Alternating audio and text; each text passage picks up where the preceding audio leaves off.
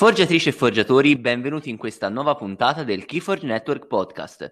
In questo episodio affronteremo uno degli argomenti più discussi dai giocatori incalliti, ciò che ogni neofita pagherebbe oro per sapere, come trovare un mazzo competitivo su Decks of Keyforge. Ma non solo, tutte le news relative al mondo competitivo di Keyforge, tra tornei in corso e futuri, curiosità sulle carte, tante scemenze e un succulento ospite misterioso. Io sono Damiano Paoli, conosciuta più come Dan Pauls, e qui con me c'è il vice campione della prima season della Keyforge Premier League, burattinaio nascosto del panorama keyforgico italiano, signore assoluto delle disconnessioni tattiche, il mio omonimo Damiano De Prosperis, a k a. Dammat novantasei. Salve a tutti, salve a tutti, benvenuti a questo secondo episodio del nostro podcast. Io direi di non perderci in chiacchiere e iniziare subito con le news, che ne pensi? Assolutamente sì, quindi subito a palla di cannone con la news più importante, vada caro. Esatto, questa settimana si è concluso il primo torneo delle I S O C, che ha visto come vincitore il nostro um, carissimo Luca Zepponi, Zepp novanta, con il mazzo Sela la Folle. Ehm, il torneo si è sviluppato comunque, come avevamo già detto, lungo due settimane e questa finale è stata disputata in realtà tutta quanta in streaming, quindi la potete ritrovare tranquillamente se ve la siete persa su Twitch, sia semifinale che finale, abbiamo tutto quanto. Ehm, sia su Twitch, non so se verrà ricaricata anche sul canale YouTube, ma restate sintonizzati e lo, e lo scopriremo insieme. Eh, esatto. E intanto nominiamo comunque tutta, tutta la top, dai, quindi si meritano di essere nominati tutti quanti. Quindi al primo posto abbiamo detto Luca Zepponi, Zepp novanta, con il mazzo Sela la Folle.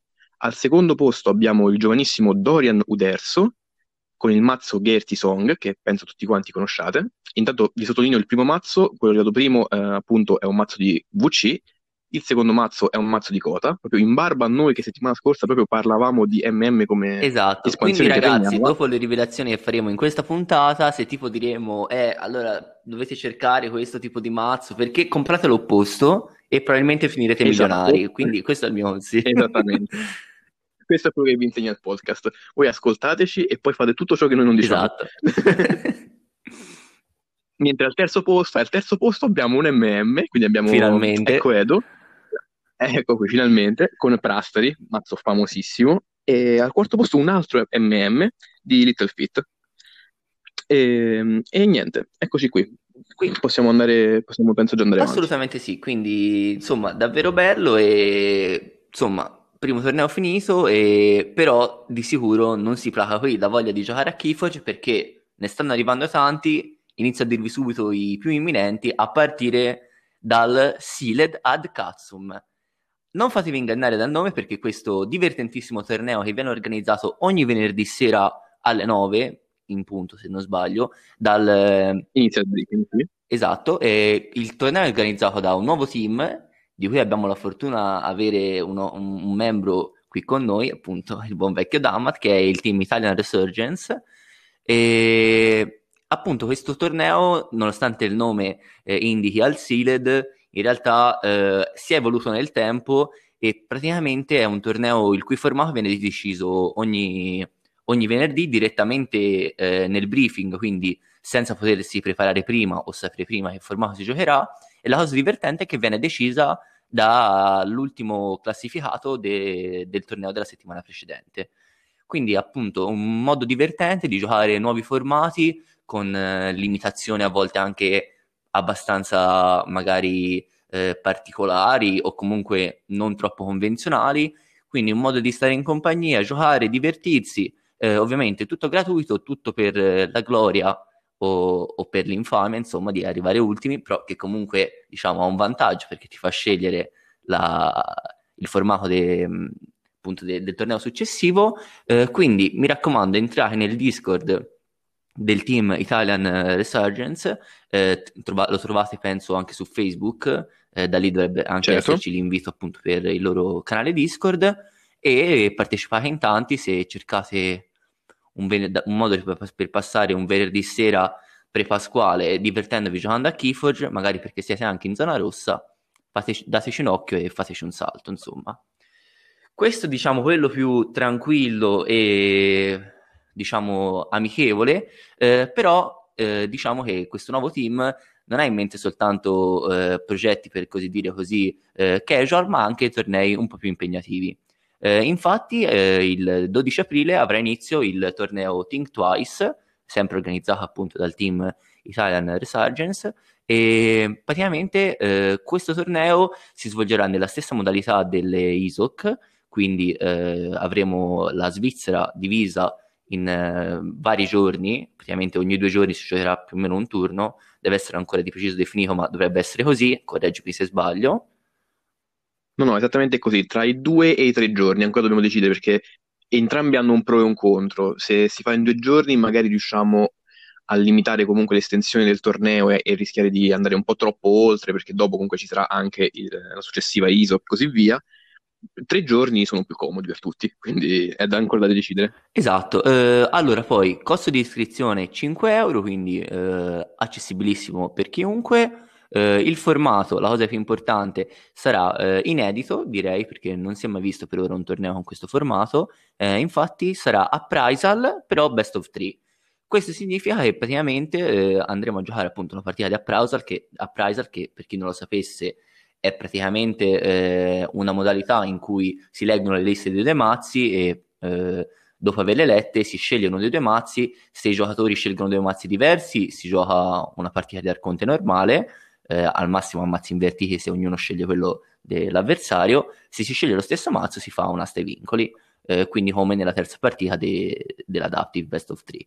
Eh, quello che succede nella presa al Best of Three è che farete eh, questo, questa procedura tre volte di fila, eh, con la possibilità pure quindi di cambiare vincoli o addirittura di cambiare mazzo scelto.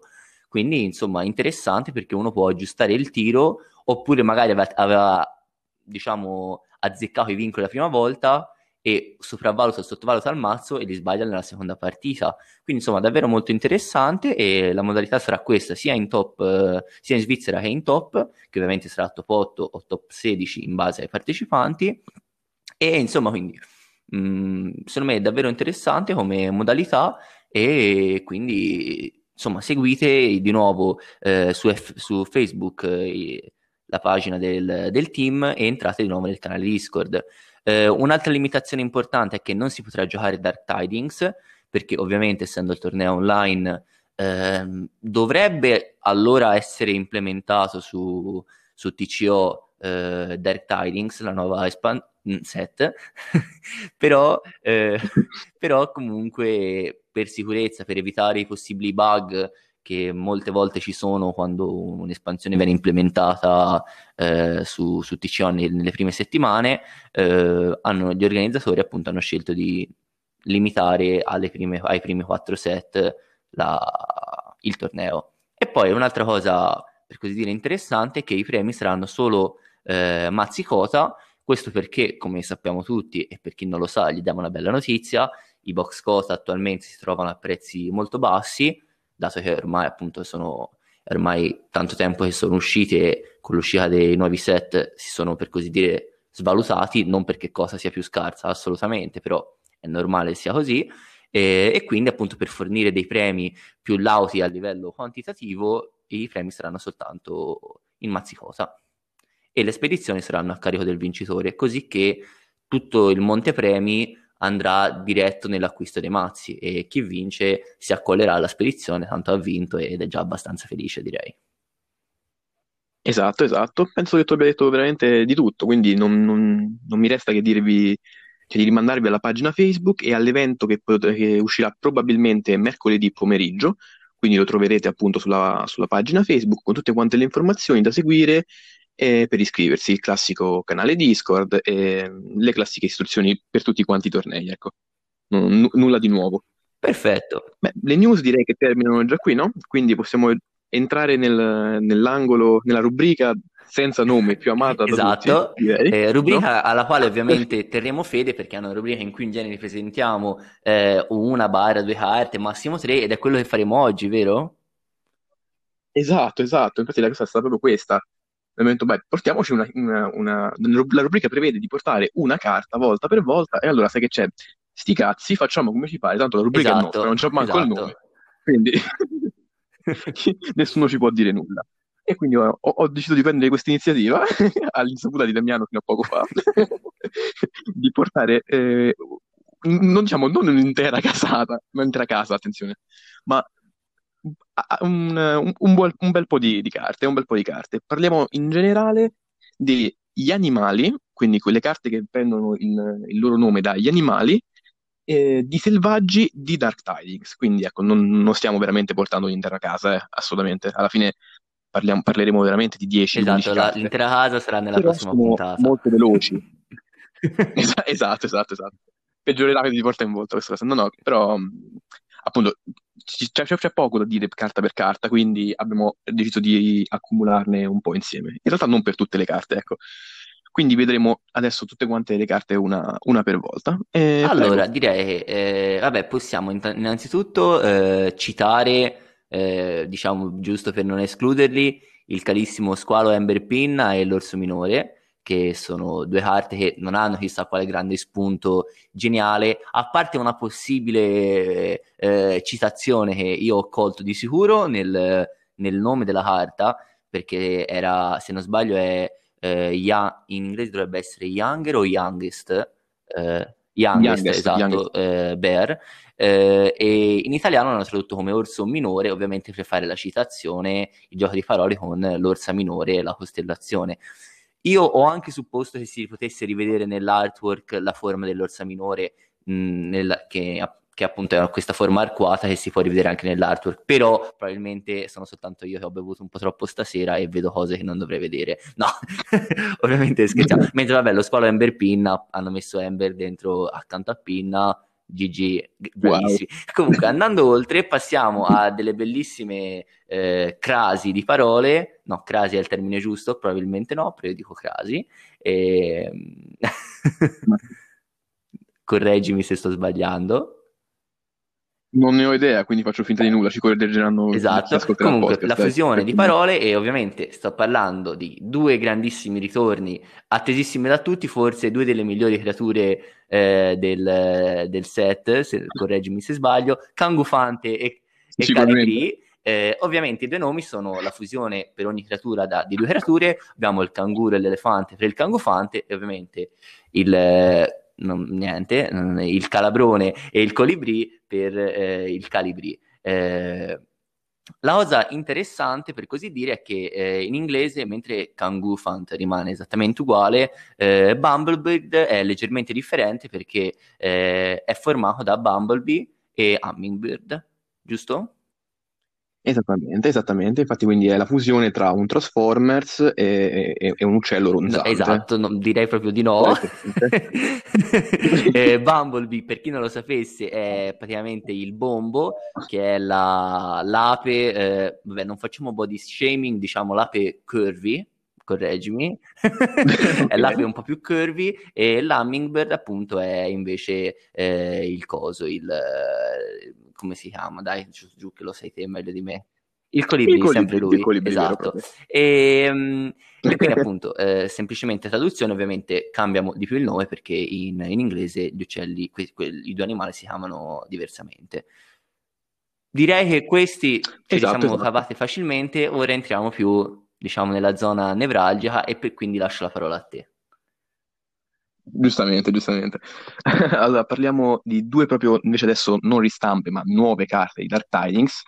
E intanto parliamo dell'All Paddy, quindi il nostro amatissimo stacchiotto. E, va bene, il suo nome in realtà mh, dovrebbe essere un riferimento abbastanza colto ai più, perché mh, viene dall'orso Paddington, che è un personaggio comunque piuttosto famoso nel, nel Regno Unito. Per, è un personaggio per, di, di romanzi per bambini, ecco, un personaggio letterario per bambini. Recentemente ci sono stati anche fatti film su, su, questo, su questo personaggio. Infatti ha anche il classico, cioè un tratto distintivo de, di questo orso è il suo cappello, che comunque possiamo rivedere nella, nell'artwork della carta, dove comunque, appunto, come viene detto, Hold, quindi è, è la versione, diciamo, vecchia del, dell'orsacchiotto per bambini, ecco. Però se- sembra un po' triste. Speriamo che non, non facciano anche il film bene. Della versione malvagia dell'Old Paddy, e se no sarebbe palesemente un horror, visto quanto è inquietante quella carta. Ma è fantastica. Quindi a, a breve nei cinema, sì, a, a breve non credo, per, per, per altri motivi, l'Old Paddy versione horror. Benissimo. Andiamo avanti in realtà con un'altra carta, che è il Malmok, per chi si stia chiedendo, perché ancora forse non si conoscono bene le carte di Dark Tidings, qual è il Malmok, che è il, quello comunemente detto come lo stupido gabbiano, quel, quella, quella creatura per l'appunto che entra e spacca un artefatto avversario ed è un cinque di forza. Ecco, questa carta secondo me è estremamente interessante, l'origine del nome di questa, di questa carta, perché mh, in inglese la, la carta si chiama Mollymauk. Ok, quindi il Mollymauk, la traduzione proprio letterale è albatro, quindi tecnicamente in italiano avremmo potuto trovare la carta con scritto albatro, bah, è l'animale rappresentato, alla fine leggermente diverso, ma ovviamente con eh, ritratti più fantastici, ma non c'è niente di male. In realtà il, il nome Malmok non è casuale, paradossalmente, perché ho notato, cioè, cercando online, il, il nome Mollymauk è, seguitemi, l'adattamento inglese della traduzione tedesca dall'olandese, di una parola che è, che è proprio Malmok, quindi la parola inglese Mollymauk è praticamente l'adattamento inglese di una parola che è proprio quella che noi abbiamo invece come nome della carta, Malmok. E, e tra l'altro... La cosa, cosa ancora più divertente è che Malmok, eh, cioè Malmok è proprio l'unione di queste due parole, Malmok, che vuol dire letteralmente stupido gabbiano, quindi potete continuare a chiamare stupido gabbiano. E non solo, problemi. Potete dire che è una parola olandese e che quindi siete anche delle persone molto forbite. eh? Esatto, quindi stupido gabbiano in modo forbito, però ci sta. E, andando avanti arriviamo a due con dei nomi abbastanza particolari, che sono Chelonia e Milioba. E queste due creature si rifanno praticamente alla classificazione tassonomica che è utilizzata in biologia, praticamente eh, si rifanno a, a due nomi che sono dati a uno a un ordine e l'altro a una famiglia eh, di animali. Chelonia infatti è, è la parola che identifica l'ordine delle testuggini, quindi delle tartarughe, e, mentre eh, Milioba è invece la famiglia di, di, di una famiglia di pesci, precisamente quella delle Miliobatide, correggimi se sbaglio, e che è la famiglia delle mante, eh, per fare un esempio, e infatti si vede nell'artwork che sia Chelonia sia Milioba riprendono mh, questi animali, quindi appunto nome prettamente scientifico per queste due creature, una molto forte e invece una molto... Sc- vabbè, no, dai, poverina.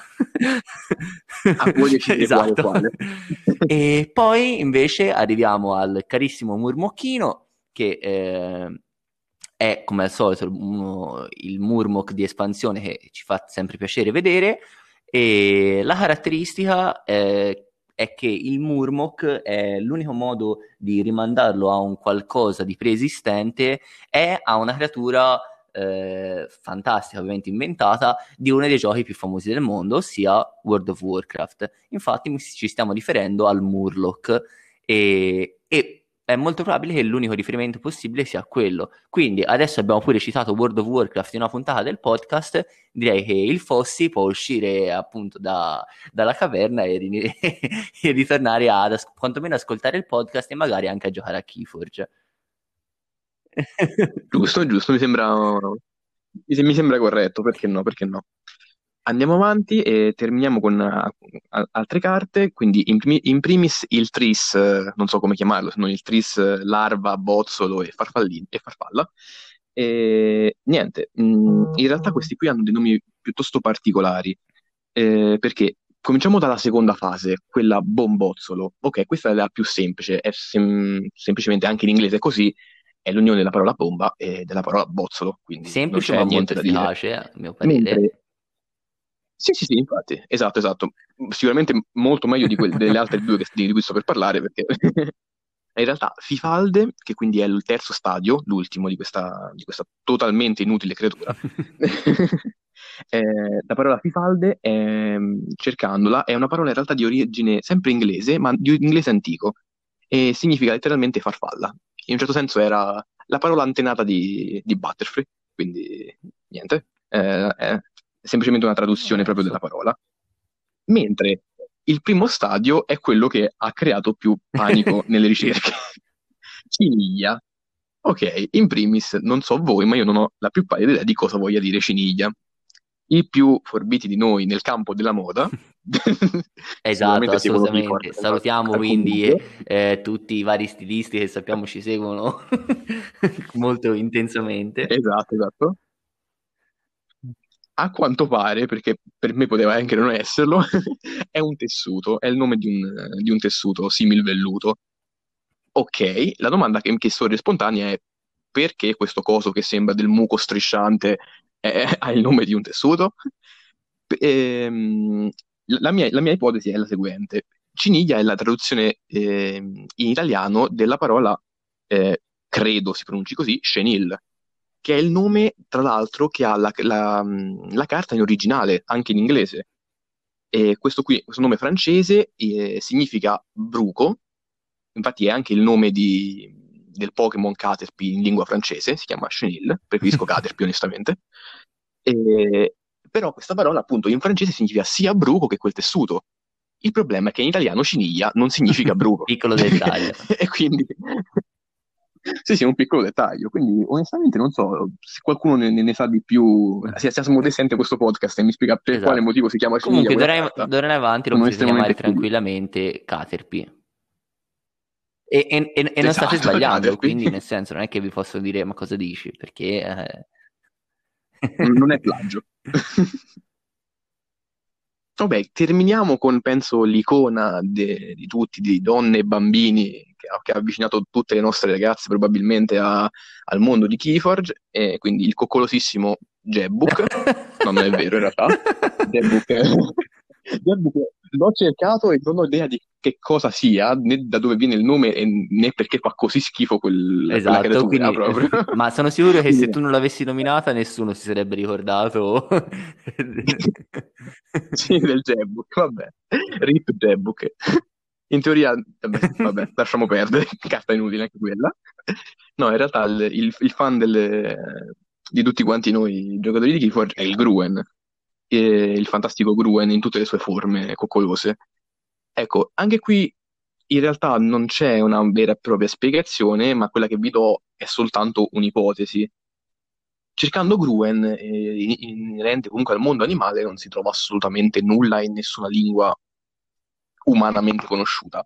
Ehm, però, però esiste, a quanto pare, una, una filosofa famosa, non per me, ma a quanto pare nel, appunto nel negli Stati Uniti, di nome Lori Gruen, ed è una, una filosofa specializzata appunto sull'etica animale, eh, che ha prodotto no, non, pochi, non pochi scritti, quindi a quanto pare è semplicemente nostra ignoranza, e che è molto probabile che la carta sia dedicata appunto a, ecco, a una, una filosofa attuale comunque importante. Quindi un, un, una specie niente. di tributo da parte di, di Fantasy Flight a quindi una scrittrice americana, cioè un, una...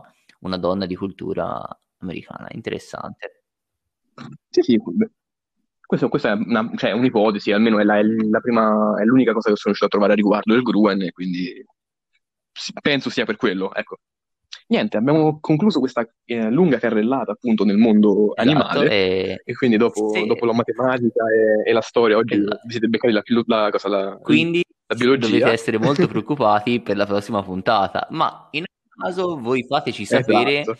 se per caso ovviamente avete correzioni o addirittura altre teorie o appunto altre notizie su, quelle, su queste cose che abbiamo appena raccontato, fateci sapere, perché ovviamente ormai eh, soprattutto Dammat è molto appassionato, eh, tant'è che ha passato mezza giornata oggi a cercare sì, queste sì, cose quindi esatto, esatto. So, sono causa della correzione di molti dei, dei nomi inglesi sbagliati sulla wiki di, di Carmelo. e, e niente, quindi possiamo concludere qui questa prima parte del, del podcast dedicata appunto alle news e a, alle carte, e possiamo far entrare, penso, l'ospite misterioso della, dell'episodio, no? Perché no? Ebbene sì, abbiamo qui con noi uno dei massimi esperti di compravendita di mazzi, maestro del quattro due in Svizzera, celebre per essere stato trascinato alla vittoria nel torneo di Città di Castello da Mitrux, direttamente dall'anfiteatro Fabio, David Pappajanni. Buonasera, buonasera a tutti, ciao carissimi. Vi ringrazio per, il, per questa vostra specificazione riguardo il quattro due, ma soprattutto l'informazione fondamentale, che senza Mitrux non starei qua insieme a voi oggi, non sarei un nessuno. Vabbè, quindi un grazie speciale anche a Mitrux. Esatto, fai bene a ringraziare uno dei pilastri della community italiana, e fai bene soprattutto perché se no non ti avremmo invitato senza quell'evento, quindi insomma non lo metto in dubbio. Quindi, eh, il mio collega, direi, parti te con le, con le domande. Io ho già parlato fin troppo, quindi vai te e andiamo con le so- nostre solite domande di rito, così giusto per andare un po' a indagare sulle preferenze di questo nostro ospitone. Certo, certo, non lo sai, non so se lo sai, David, ma ci sono delle domande, diciamo, per rompere, per rompere il ghiaccio, no? Che facciamo ogni ospite. Cominciamo mm. con qualcosa di semplice semplice. Quindi, qual è la tua casa preferita? Eh, qui è molto tradizionale Logos, è l'unica casata che fa tutto, quindi diciamo che almeno da, da quello che ho visto fino adesso. Ok, ok, quindi ti sei un po', ti sei un po' uniformato, sì, a, sì, sì. a tutti. Logos, non fai come il, il primo ospite che dice Brobnar e poi viene insultato. No, no. Vabbè, vabbè, mi sembra corretto. Invece la carta preferita è, se- è sempre della casata, della casata di Logos, oppure invece paradossalmente la carta è di un'altra casa?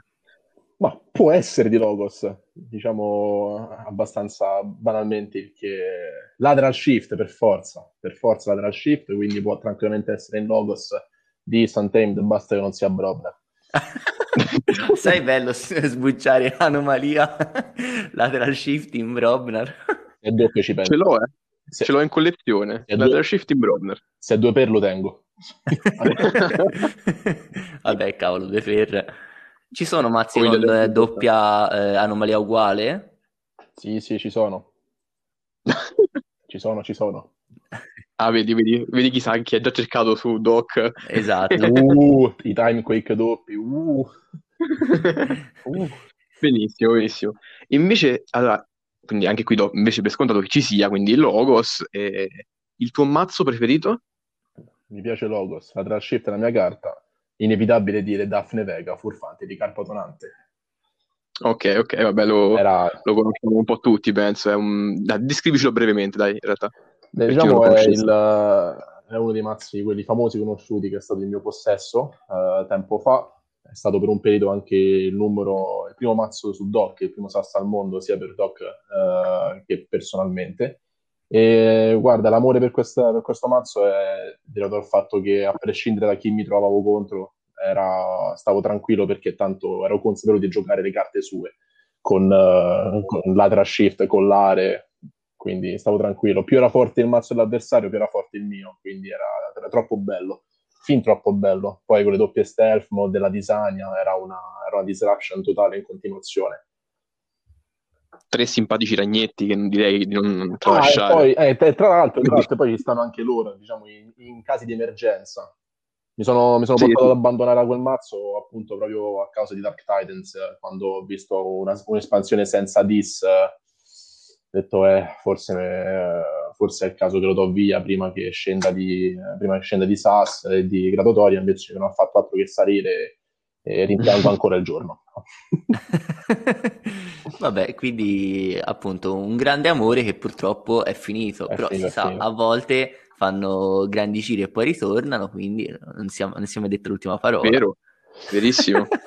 Eh sì, no. visto, che, visto che hai nominato Dark Tidings, allora adesso perché la, la odi per questo, perché ti ha separato da Daphne, sì. Ma in realtà come, come espansione che ne pensi? Hai avuto modo già di sbustare qualche mazzo sicuramente, no? Sì, sì, io ho aspettato il day one, il venticinque insieme ai miei compagni abbiamo, ci siamo presi un box a testa, abbiamo visto le nuove carte, un po' le, le dinamiche.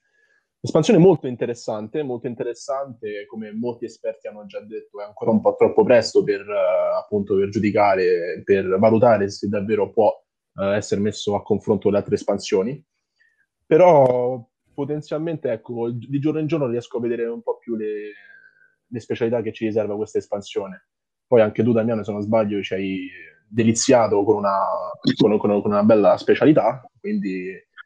Sì, sì, vero. Bella botta di culo. Eh, sinceramente, due chiavi in un turno senza fare niente, cioè, come, come, fare, come farà a dire che questa espansione ci può deludere? Sinceramente. No, sono... In effetti. Eh, sì, sì, è una bella espansione, i selvaggi mi piacciono, uh, era una casata che ho odiato tra Awa e Worlds Collide e da...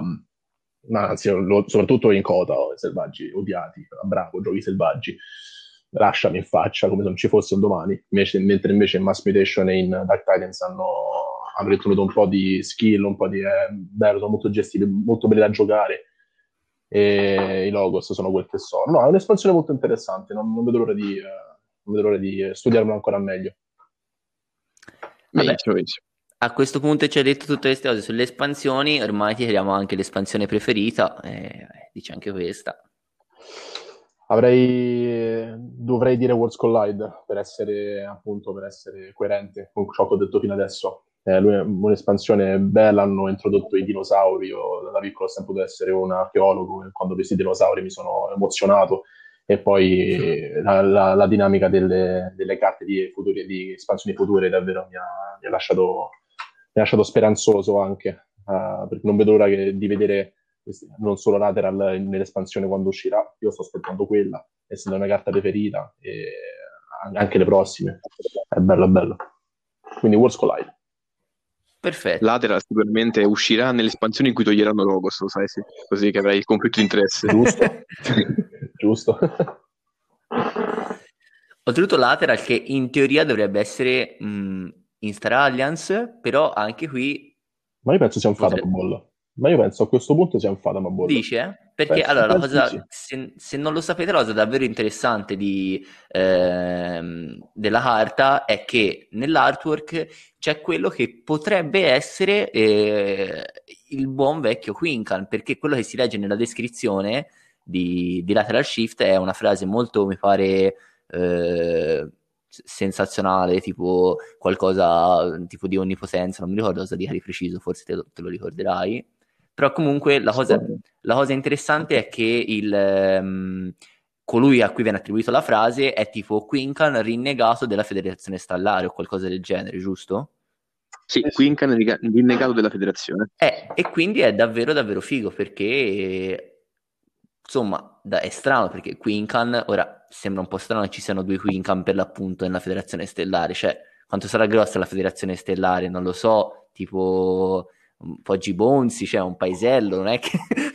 no, scherzo, però comunque, eh, cioè è davvero interessante, quindi o, secondo me, o è Star Alliance e introdurranno una meccanica, qualcosa che potrebbe essere forse anche tipo, eh, non lo so, eh, dei... Cioè, i, uh, i gemelli mal- malvagi ci hanno anche dato questa anticipazione eh. di questa appunto meccanica di, di dare le carte sotto diverse forme, quindi che sia mai che Quinlan possa arrivare in futuro come una specie di gemello malvagio in una, in una qualche espansione futura? Boh. Opp- Insomma, oppure, sì. oppure, oppure già il gemello malvagio della carta che ti fa vedere la mano e rimettere rincimare. Esatto, esatto, quindi è una figata. Oppure... secondo me questa ipotesi ancora più figa è che faranno un'intera nuova casa fatta soltanto dai rinnegati delle varie case, e allora lì veramente sarebbe una um, insomma, per non, non diciamo termini scurrili, però insomma un'eiaculazione notevole, però vabbè.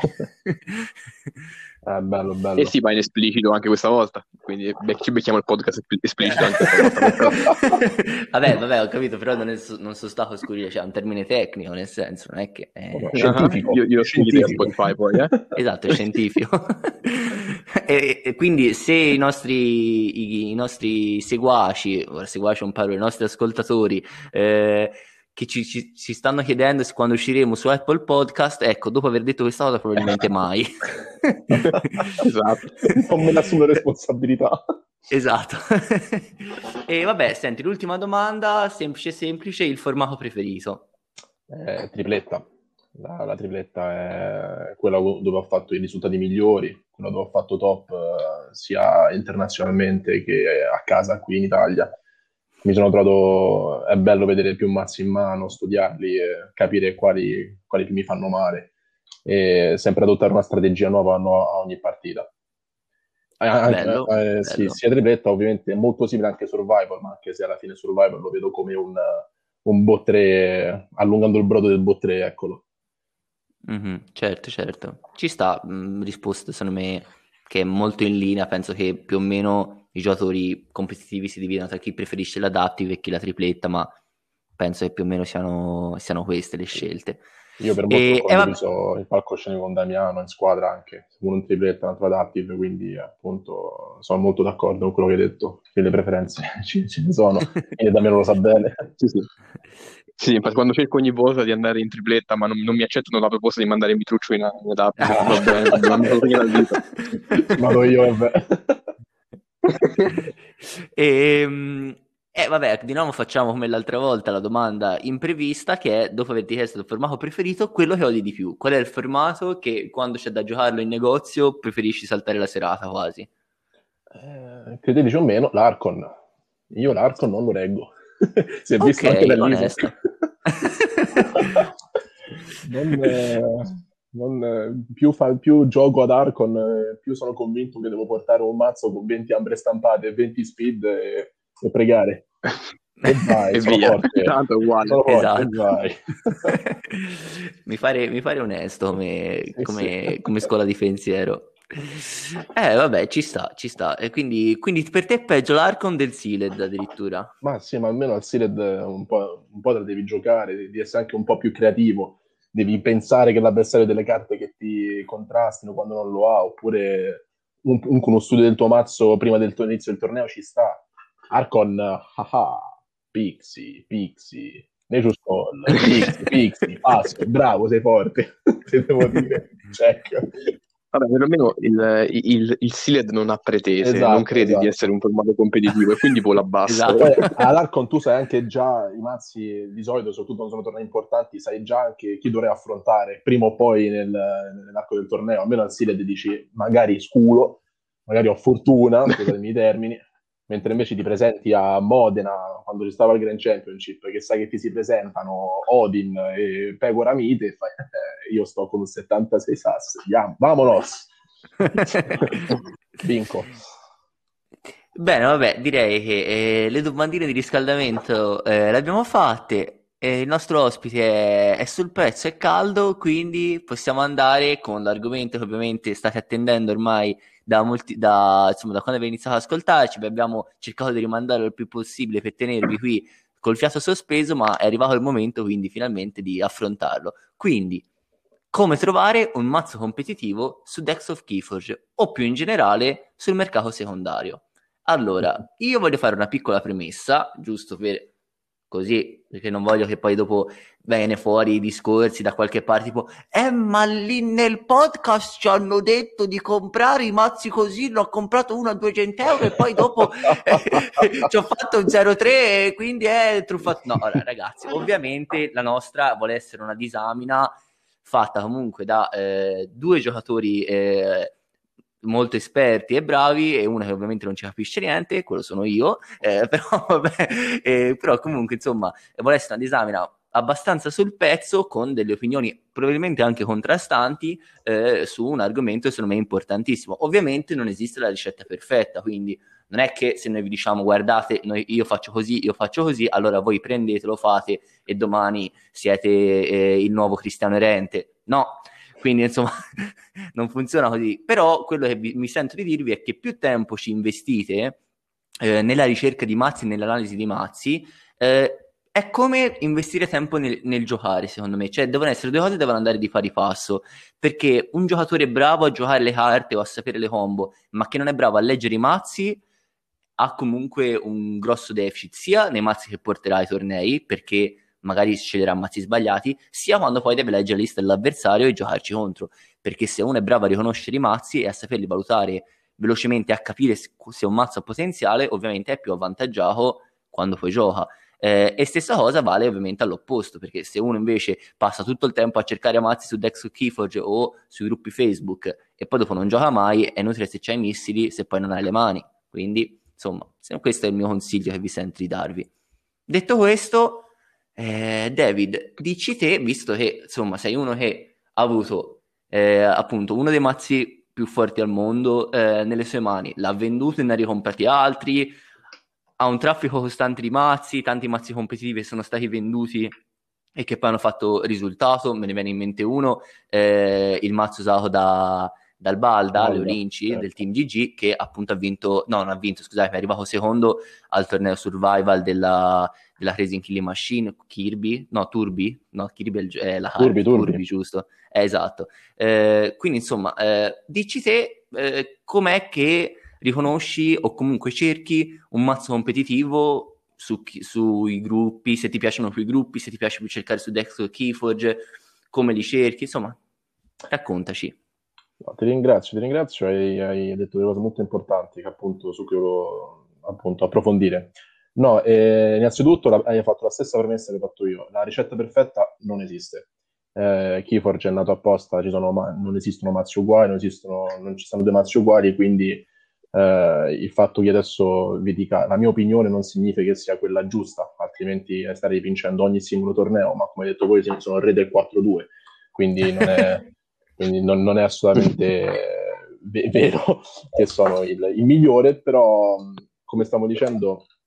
Uh, oltre, al, oltre all'occhio che serve quando, quando guardi un mazzo, c'è tanto lavoro dietro, c'è molto molto lavoro. Io ci passo le ore a cercare sia su Telegram sia sui gruppi social di Facebook.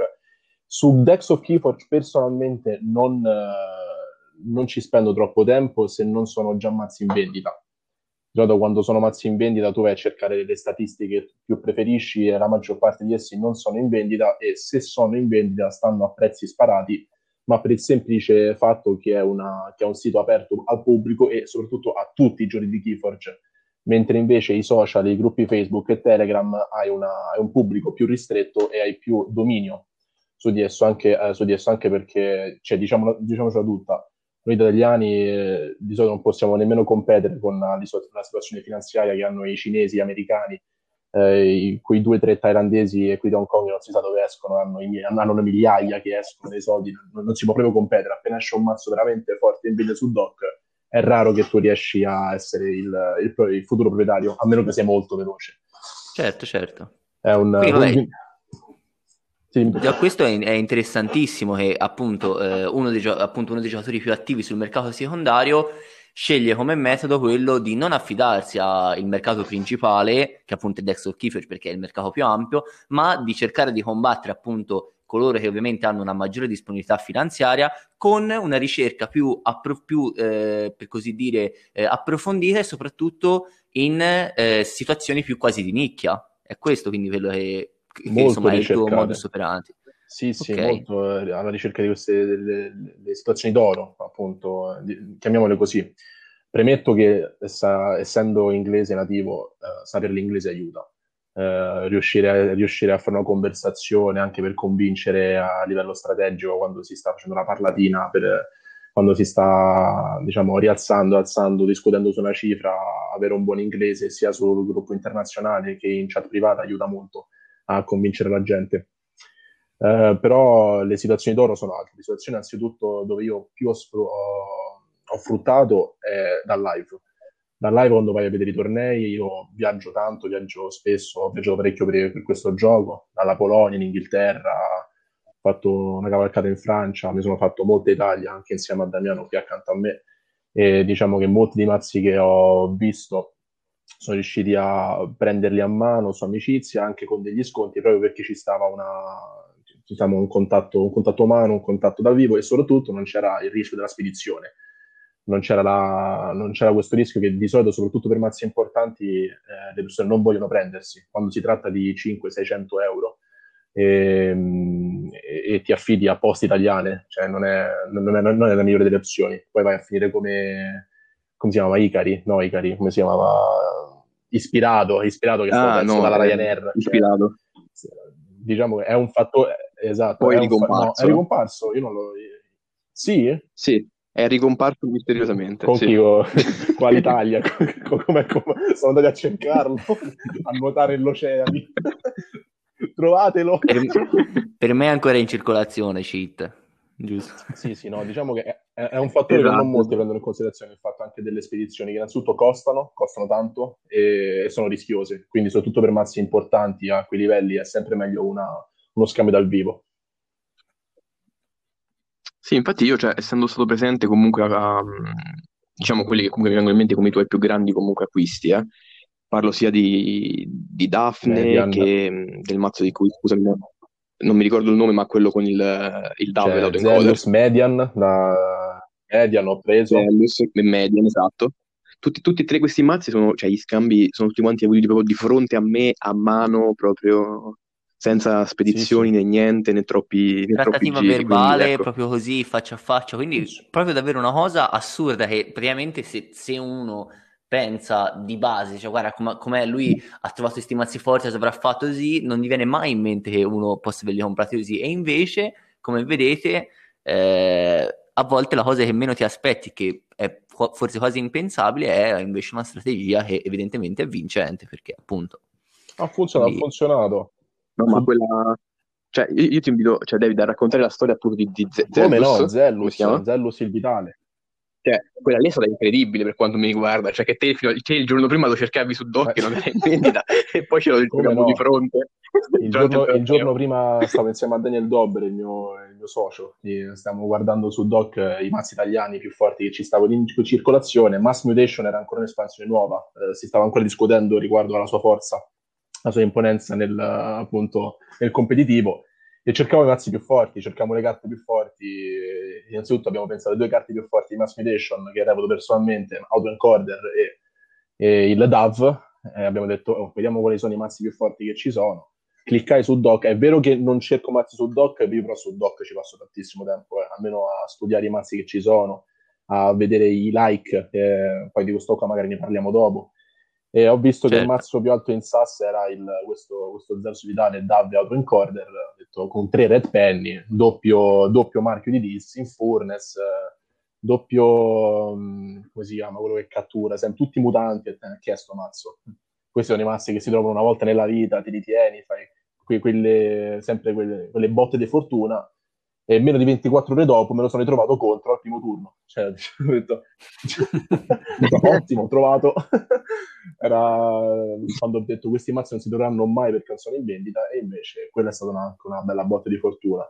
Ma io dico botta di fortuna anche se sono molti i mazzi di, questo, di questa tipologia che appunto ricerco, trovo, trovo su doc.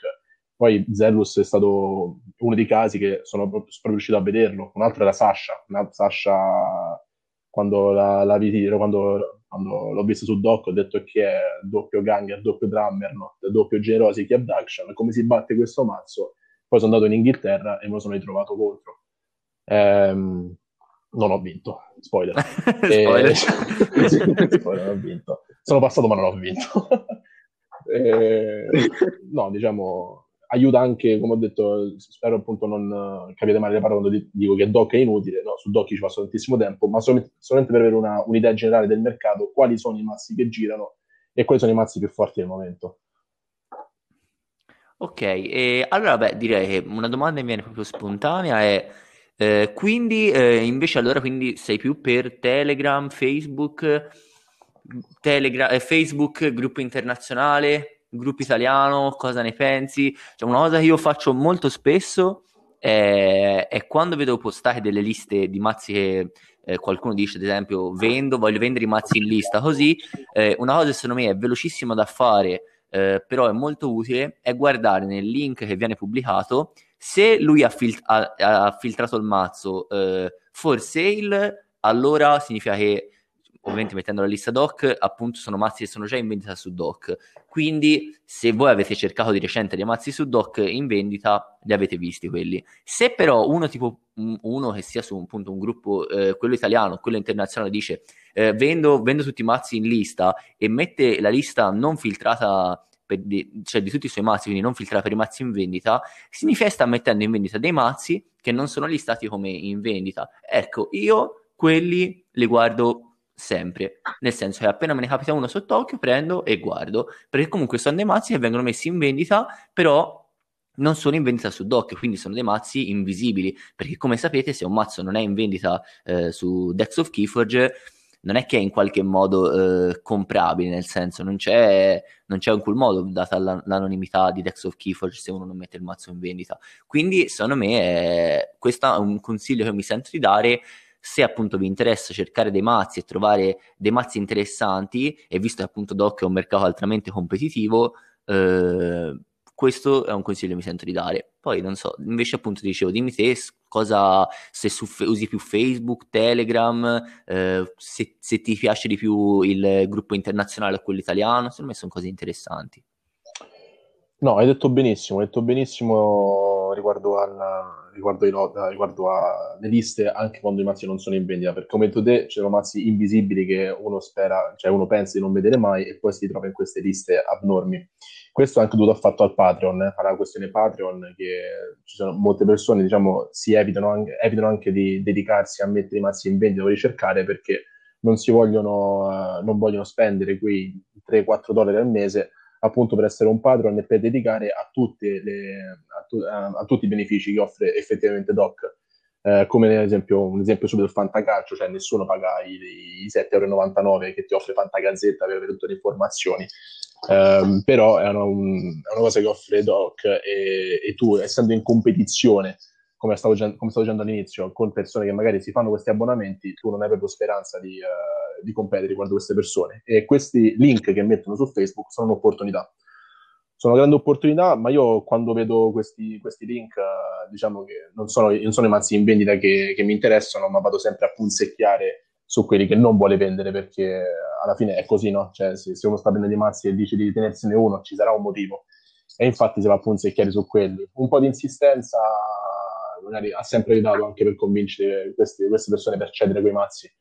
Io sono della filosofia, eh, soprattutto dopo Daphne, che i mazzi, essendo Keyforge, poiché il meta cambia costantemente, per quanto una persona ami il mazzo, se l'offerta è buona va ceduto, va ceduto perché le espansioni escono due volte all'anno, eh, il meta cambia costantemente, quindi eh, essendo un gioco creato apposta, nato apposta per provare più mazzi possibili, Eh, l'affetto che si tiene a un mazzo prima o poi eh, diciamo bisogna combatterlo e cedere e accorgersene che i soldi valgono molto di più.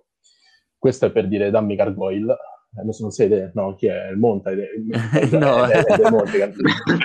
Sì, sì. Mio. No, no. Monta, Maga- Monta, Monta, se mi stai ascoltando dammi Gargoyle, eh, ho fatto un minuto di discorso per dirti questo. eh, mi pare giusto. No, no. Comunque, e... due segretini che posso anche, diciamo, dare a... alle persone che usufruiscono di, di Facebook. Io, principalmente, per rispondere alla domanda, principalmente utilizzo Facebook. Um, Telegram lo utilizzo per qualcos'altro, eh, adesso me ne parlo. Facebook, soprattutto il gruppo internazionale, eh, laddove appunto vengono pubblicati costantemente i mazzi, eh, soprattutto per vendere, quando, quando, ci sono i, quando ci sono persone che chiedono, cercano mazzi, è sempre utile, magari anche se non serve, anche se non è interessato il ragazzo stesso, come fai Rente, sotto qualsiasi post mette i link dei suoi mazzi, che magari anche se non piacciono al diretto interessato, eh, le altre persone che pubblicano le liste dei mazzi cliccano sul tuo link e danno un'occhiata. E, mentre invece per Telegram, questo è, io lo utilizzo per i lotti. I lotti sono, sono diciamo quella chicca d'oro, quel segreto che io utilizzo frequentemente nel mercato. Io quando trovo dei lotti a cinquanta, cento, duecento mazzi, anche se ho il rischio di prendermi magari che la metà, anche più della metà, sono sotto il settanta S A S, ma bastano due o tre mazzi venduti semidecentemente, nemmeno bene, ma semidecentemente, che ci sei rientrato e la tua collezione appunto si è, si è allargata. Io molti dei miei... Uh, molti dei miei acquisti buoni, molti dei miei mazzi che ogni tanto escono a caso sono, vengono proprio, proprio da quelli. Certo, certo, che perché per chi non lo sapesse, eh, su Telegram c'è un gruppo proprio con, dedito alla, a, appunto alla, al marketplace, eh, quindi entrate nel, sia nel, nel gruppo Telegram del Keyforge Network, eh, e sia ovviamente nel gruppo Telegram del marketplace, perché appunto eh, vengono messi molto spesso dei de lotti in vendita, questo anche sul gruppo Facebook italiano, eh, che è, mi pare si chiami Keyforge Italia Marketplace se non sbaglio, cercate eh, subito se siete interessati. Esatto, e andate, perché ovviamente molta gente, sappiamo che Keyforge è un gioco molto anche casual, nel senso molta gente magari prende, si compra dieci mazzi, ci gioca due mesi, questo soprattutto per cosa è verissimo, tant'è che tantissime volte i lotti sono appunto di mazzi di eh, cosa e o a maggior parte, diciamo, eh, e poi dopo smette, quindi vuole semplicemente rientrare nelle spese o anche solo riprenderci qualche soldo, e mettono in vendita dei lotti di mazzi eh, quando di fatto non... Eh, cioè non sanno nemmeno il valore dei mazzi, quindi queste sono cose sulle quali uno può stare attento e può provare a, appunto a, a fare attenzione. Però io mi sento di farti una domanda più specifica, eh, dopo ci saranno ovviamente le domande da casa che abbiamo raccolto e alle quali dopo risponderemo approfonditamente, però secondo me c'è una domanda che può essere, certo, interessante. Accetto anche critiche, eh? accetto tutto. No, accetto. no, eh, cioè, io ad esempio, io se volevi posso dire la mia, io invece ho un approccio completamente diverso, eh, perché sì, ho comprato qualche mazzo su Facebook o su... cioè, un, soprattutto ho vinto un paio di aste e anche quelle, vi dico, eh, state sempre attenti perché a volte alcune aste passano un po' nella...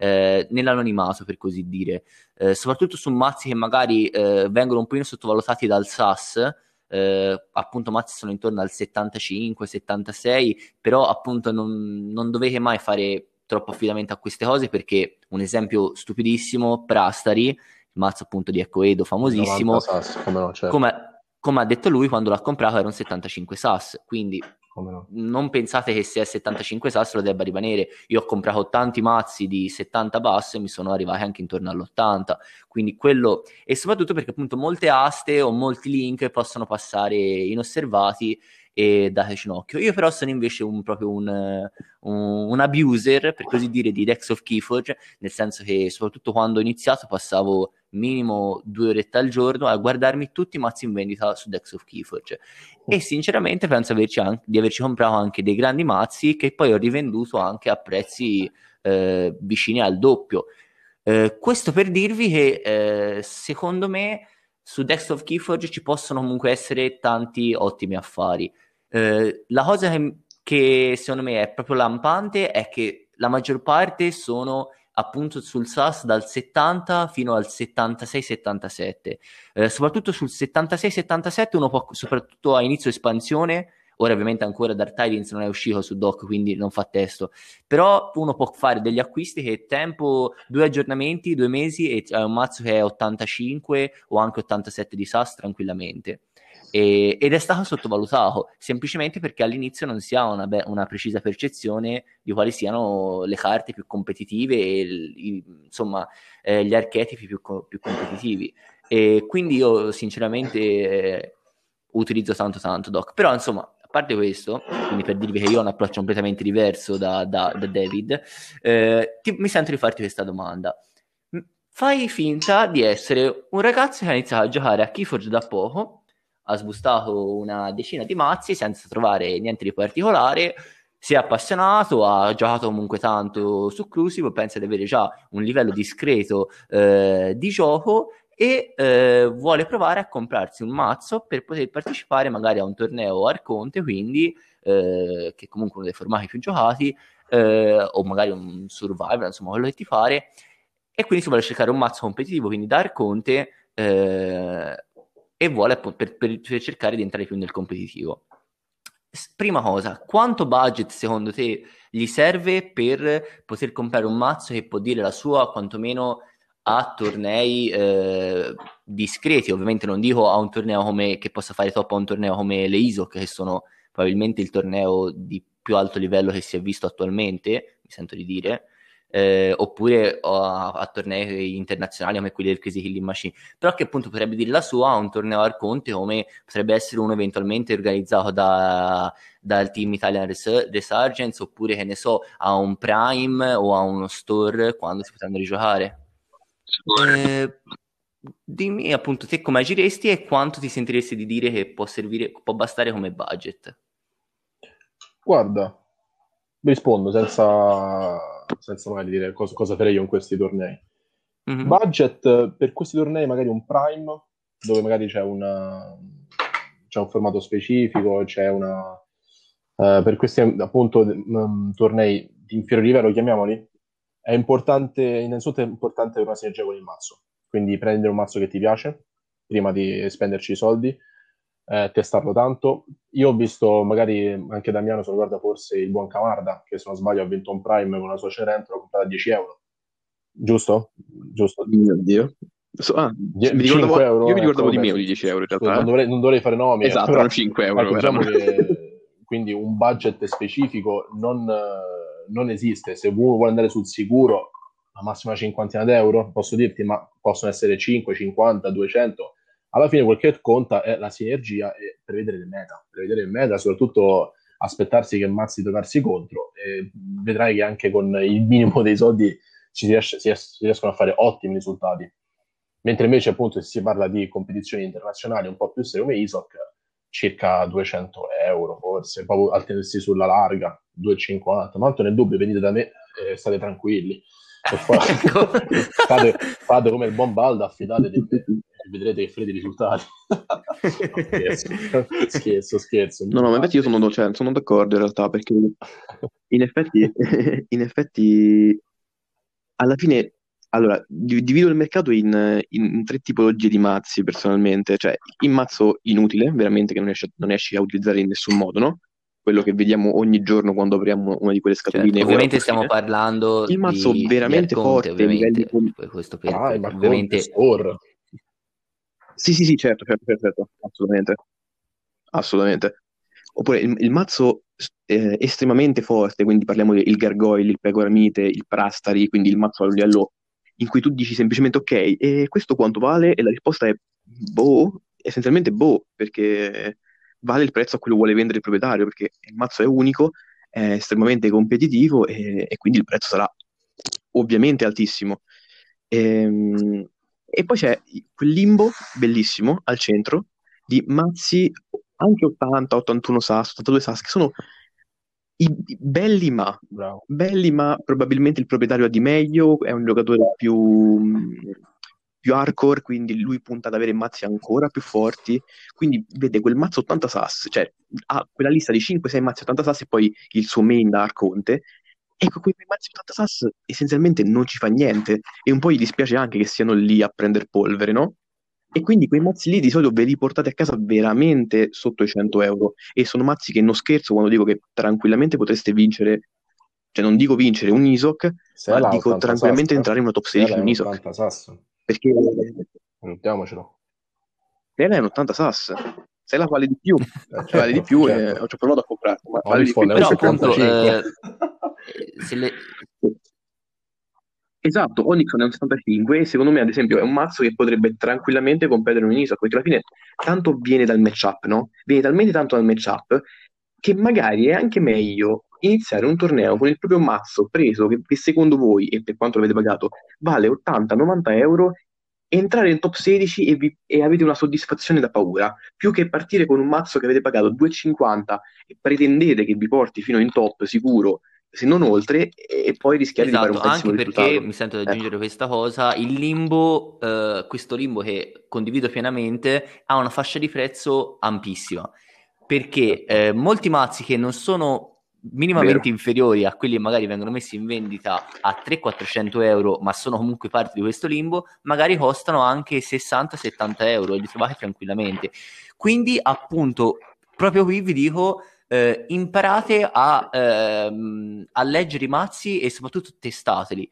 Una cosa che è sbagliatissima, mi è capitato di fare anche a me quando ho iniziato a giocare e me ne sono quasi sempre pentito, è comprare mazzi senza testarli. Ovviamente se c'hai l'occasione in cui trovi il mazzo assurdo che però devi comprare perché ci sono, sei arrivato per primo e c'è altra gente e se no te lo soffia, allora ci può anche stare. Ma se tipo sono mazzi tipo appunto in vendita su Decks of Keyforge o c'è un'asta che dura una settimana, testate.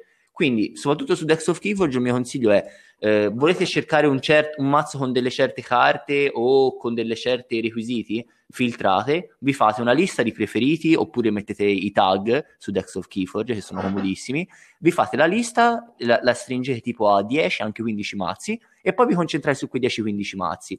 Quando ne vedete due simili cercate di dettare qual è meglio e escludete uno, poi cercate di arrivare a quattro cinque mazzi, anche se sono sei o sette va bene, e li giocate tutti, li giocate, li giocate, e vedrete che, che tanto a, a molti mazzi basta fare due partite e si capisce di già se il mazzo funziona o no, perché a volte giocarli veramente è proprio incredibilmente rivelatorio, cioè ci fai una partita e vedi no, è un legno, c'ha troppe carte che vanno tenute in mano, scartato, ne provi a fare un'altra e dici vabbè dai proviamo a fare un'altra, di nuovo non ti gira, scartato, dici basta, e, e, e ti rendi conto che non è andato bene, quindi passi a quello dopo, però... Ecco, testate tanto i mazzi ed esercitatevi tanto sul leggere mazzi e capire se o non sono, se sono o non sono forti.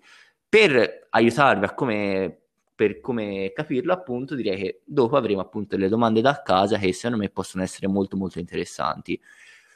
Boh, non so se hai altre domande te, esime collega, al nostro ospite, se no appunto si può passare... No, io passerei direttamente alle domande degli spettatori. eh. Inizierei in realtà subito facendo una domanda a, a David, che viene da um, Luca Nunziadini, quindi il nostro ospite della prima, del primo episodio, che, ti... che chiede: ma quindi se cerco un mazzo competitivo è meglio, ecco, e quindi preparati, qui devi fare, devi fare la persona cattiva, David, è meglio provare a sbustarlo o comprarlo ah. nel mercato secondario? No, è, è abbastanza facile la risposta. Il, il mercato dipende, da, dipende da, dal tuo budget. Se hai, se hai mille euro, duemila euro, vai a prendere il mazzo fenomenale, vai sul mercato secondario. Non ti andrai mai a prendere venti trenta box, quando sai benissimo che puoi andare da un tedesco a riprenderti Odin e riportarlo a casa, per, far, per farti capire, o andarti a prendere un Mellan Da, da Landolino, andarti a prendere quello che ti pare, ma tanto, tanto, oppure da andare, da andare a Becchi, che tanto ne ha, ne ha per tutti, ne ha, cioè, se si sta facendo una collezione personale, un giorno diventerà ricco, ah, deciderà di dominare lui il mercato di Keyforge. No, eh, sicuramente il mercato secondario per avere il mazzo con quello proprio competitivo competitivo è il più, è il più adatto, mentre invece per mazzi, eh, mentre per mazzi invece da, da Prime, da, da Store, invece io Io poi, che sono un ludopatico eh, conosciuto, sap- risaputo, diciamo che una bella sbustata non fa mai male a nessuno. Eh, molti mazzi che ho venduto sono stati sbustati, quindi eh, per, chi mi, che, chi, per chi attribuisce la fortuna alla mia sbustata, vi assicuro che viene anche da un, un investimento eh, non leggero, appunto, in, in mazzi, ovviamente cercando sempre offerte. Però da, dal mazzo, per esempio il mazzo venduto al Balda è stato, è stato sbustato, e un sette sin sbustai inizialmente all'inizio Mass Mutation, non so manco come sono riuscito a farlo, no, ma qualche chicca l'ho sbustata anch'io. Però se devi andare sul sicuro e ti stai preparando per un torneo, vai sul mercato secondario, soprattutto vai da mazzi che conosci, non su, cioè, è, è da sottolineare, non è, non è ovvio, però devi giocare mazzi che tu sai che sono forti. Non che vai a vedere, ah, il novantanove Sass, prendiamolo, ah, non c'ho un bottigliere di papalura, okay. Cioè, scusate. Eh, quello succede, quello, quello sì, visto, sì, sì, succede sì. A molti giocatori che conosco, che sono comunque, anche se sono giocatori abitu- cioè, abitudinari, non vi affidate, non il novanta Sass, no, è fortissimo, menti, sono menzogne, è, è, è, è statistica. È statistica, non, eh, è, molto di più non, è, non è realtà. La statistica ti dice probabilmente è forte, non che lo è, molto probabilmente è forte, ma non ti dà nulla per certo. Esatto. Io, se, mi, se posso, no, certo, faccio certo. finta di essere anche un ospite, rispondo anch'io.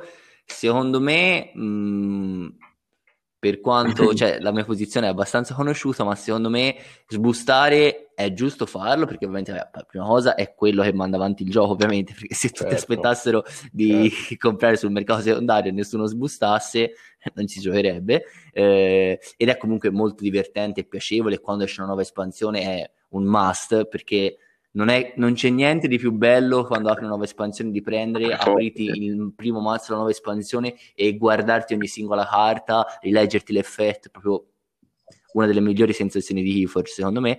Però secondo me, soprattutto per chi ha un budget limitato, io mi sento di consigliare di cercare sul mercato secondario, perché appunto, eh, soprattutto se siete dei neofiti, eh, gente che ha iniziato da poco e ovviamente non vuole subito andare a spendere o troppi soldi nei box, perché magari rischia poi di non trovare niente, oppure andare subito a spendere duecento euro, centocinquanta euro in un mazzo.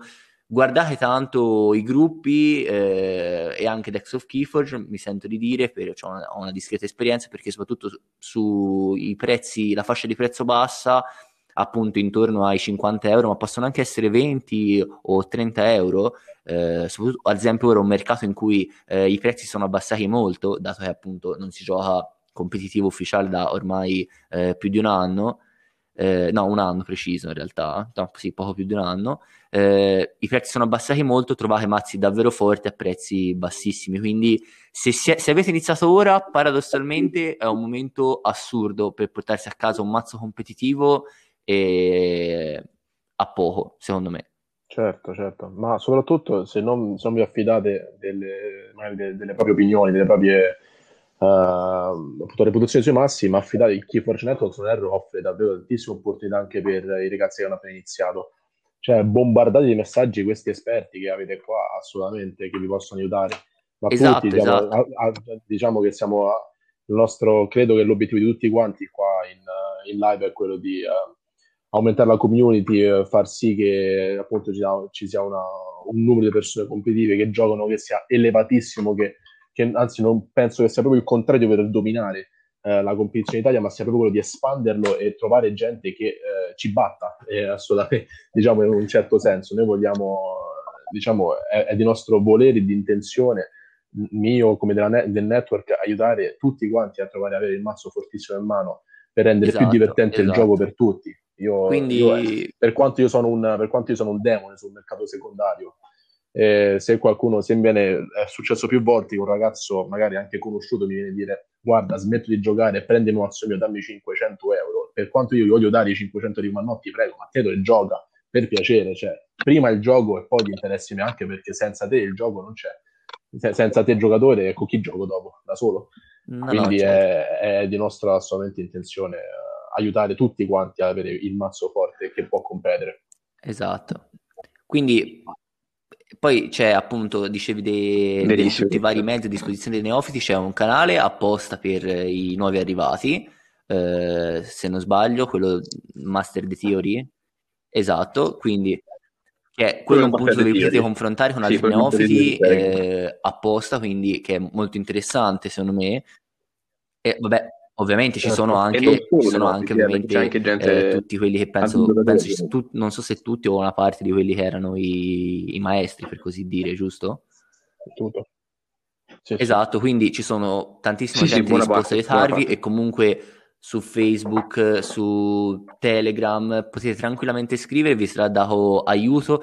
Se appunto siete un giocatore nuovo e volete un mazzo competitivo, potete anche riferirvi a figure appunto di spicco eh, ne- nel mercato, che c'è tanti eh, tante persone che hanno pool di mazzi enormi, e se li scrivete in privato e gli, gli dite: guarda, sto cercando un mazzo competitivo, state tranquilli che io dico è praticamente impossibile che troviate qualcuno che vi vuole truffare o appunto rigirare, sì, sì. O... ma anzi troverete solo qualcuno dispostissimo a darvi il miglior mazzo possibile in base al budget che avete, perché il mio interesse è sempre questo ed è, ed è appunto quello di tutti gli altri di tutti gli altri giocatori rinomati. Eh, poi tanto alla fine i test li, li, li potete tranquillamente fare, si fanno tranquillamente, non ci sono problemi. È quello che dicevo prima, per giocatori come possiamo essere noi un po' più hardcore, eh, siamo, cioè, è normale. Io penso, penso a David, sicuramente David avrà veramente decine di mazzi su, penso, ottanta S A S che potrebbe tranquillamente, cioè, comunque mazzi competitivi che potrebbero tranquillamente dire da loro, arrivare in una top, in un I S O C, è vero, è vero, è vero. Che però non ci fa niente, perché cioè, non penso che non puoi giocare. Ma soprattutto, se posso aggiungere a questo, quindi, che eh... anche sul, hai detto una parola chiave, uh, essere truffati. Ehm, su questa cosa, soprattutto per giocatori, gente che vende, gente, vende parecchio, come me, come, come buon Ravagnoli, se posso permettermi di, di citarlo, certo. O Erente. E non, non avere paura eh, di essere no, truffati, certo. Ma perché non ce lo possiamo permettere. Non ce lo possiamo permettere per il semplice motivo che, perché andare a sporcare il nostro nome quando appunto abbiamo... una persona costruisce magari il proprio gioco di qua, sul mercato secondario, se io poi vado a truffare gente... Il mio, cioè, il mio obiettivo, ovvero quello di magari fare compravendita, va a, non a fallire, però viene, viene sporcato. Eh, quindi non è mai di interesse un, di un giocatore conosciuto vendere a tanti soldi un mazzo che non vale niente. Eh, è una cosa che non tutti prendono, che, che magari non, cioè, non è scontata come cosa. Eh. Se, io, se un ragazzo viene da me e mi chiede un mazzo forte, io ti do il mazzo forte. Io a Balda sì, se, scusami se continuo a utilizzare questo, eh, questo, questo esempio, il Turbi gliel'ho dato a meno di cento euro e si è qualificato, cioè è andato in finale al, al K F P L. Eh, ma non era perché ho fatto un favore a lui, ma perché fa buona pubblicità a me, uno. Due, come ha detto Damiano, ho davvero tanti mazzi. E quindi, ed è un piacere, è un, è un vantaggio bilaterale, appunto, condividere, scambiare eh, questi mazzi di cui io potenzialmente potrei farci tanto, ma alla fine del giorno non ci faccio nulla e stanno là a fare la polvere. Quindi non avere paura. Esatto, il mercato esatto. secondario è importante. Esatto. Sì. Ok, io direi di andare avanti invece con un'altra domanda di, invece di Alessandro Binosi, che ci chiede: come stabilisco se un prezzo è giusto per Questa un mazzo domanda rivenduto? Secondo me è difficilissima. Eh, perché... è molto... mi, mi sto Però... versando un mi sto versando un bicchiere di vino. Allora, però si può, esatto, prova almeno in generale a dargli una, una qualche risposta. Allora, come abbiamo detto, i mazzi di Keyforge sono unici. Non c'è nessun mazzo con cui devo metterlo a confronto per dire che il prezzo è giusto o meno, se non, una, se non è stato venduto più volte. Quindi se un mazzo è stato venduto prima a cinquanta, poi a cento, è ovvio se poi mi chiedono ottocento, allora per lo stesso mazzo, eh, allora c'è qualcosa che non quadra. Però non essendoci un mazzo uguale, Eh, ora beh i gemelli figuriamoci, eh, non essendo un mazzo uguale è difficile mettere un prezzo giusto, eh, ci, sia, ci si affida più ai test se un, e, e come abbiamo detto alle cose che abbiamo detto precedentemente, in base al torneo che si vuole fare, se fai i test e vedi che un mazzo che vince anche contro mazzi importanti e competitivi, io, cioè, magari vale anche qualche centinaia d'euro. Come abbiamo detto prima con Damiano, ci sta un limbo, o i mazzi, io poi personalmente, eh, questa è una cosa soggettivissima, i mazzi secondo me sopra i duecentocinquanta euro, e questo è il cap che mi metto io, ehm, per il massimo che io pagherei per un mazzo non, eh, che non sia uno di quei top mazzi, perché poi secondo me tra i duecentocinquanta e magari i settecento, per dirvela stupida, cinquecento settecento euro non ci vale un mazzo, perché ci sta sempre quel ma quel ma, quel famoso ma di cui stiamo parlando, perché io se spendo così tanti soldi, perché ragazzi qui stiamo parlando di soldi che sono veramente importanti e non pochi, Eh, io non posso vendere un mazzo sopra a così tanti soldi che poi ha delle carenze. Io fino a, fino a duecentocinquanta euro, magari perché mi piace, è forte, è bello, non ha contro artefatti, non importa, è comunque, riesce, riesce comunque a fare un buon risultato. Ma sopra, però, allora o il mazzo è veramente, veramente importante, o almeno io questo, cioè, que, quei soldi non ci li metto. Quindi io appunto c'ho questo intervallo, c'ho questo intervallo di non di, eh, dove io non compro, io, io ad esempio non vedrai mai me spendere trecento euro per un mazzo, per esempio, o te ne spendo settecento o te ne spendo duecento, c'è sta questo, c'è sta questo, eh, questo intervallo di confidenza, chiamiamolo così. È verissimo, sì, sì. Verissimo, anche io ho delle fasce di prezzo che comunque in base al, al, al mazzo, cioè veramente c'è, cioè, il mazzo quello che bolo, giochi, è carino, bello, for fun, e onestamente a me già quello lì comunque può avere un po' di, di mancanza, tutto quanto, si ferma il, sui cento euro, cento euro. Poi se già è un po' più competitivo, c'è la fascia appunto cento duecento, esatto. Poi c'è il vuoto, sì.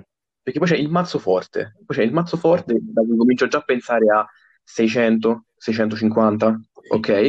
E poi c'è la fascia a cui spero di non arrivare mai nella mia vita, che è quella ulteriore, che è... Esatto, che è il classico, eh, il millino, il millino, soprattutto perché e le sue eh, ora non penso sia il caso di chi ci ascolta, eh, però eh. se magari prendete e volete investire dei soldi, così che se trovate un mazzo in vendita appunto su Doc a cinquecento seicento euro e lo vedete che non è stato messo in vendita dieci minuti prima, ragazzi, è semplicemente un calcolo matematico. Ora, con tutta la gente che usa di continuo Doc, sarà stato visto da centinaia di giocatori competitivi, se nessuno l'ha comprato a quel prezzo probabilmente un motivo c'è. Questo voglio soltanto comunicare, che eh, appunto la fascia poi dai duecento duecentocinquanta euro in su è molto difficile ci sia un mazzo che sia sottovalutato, è molto difficile.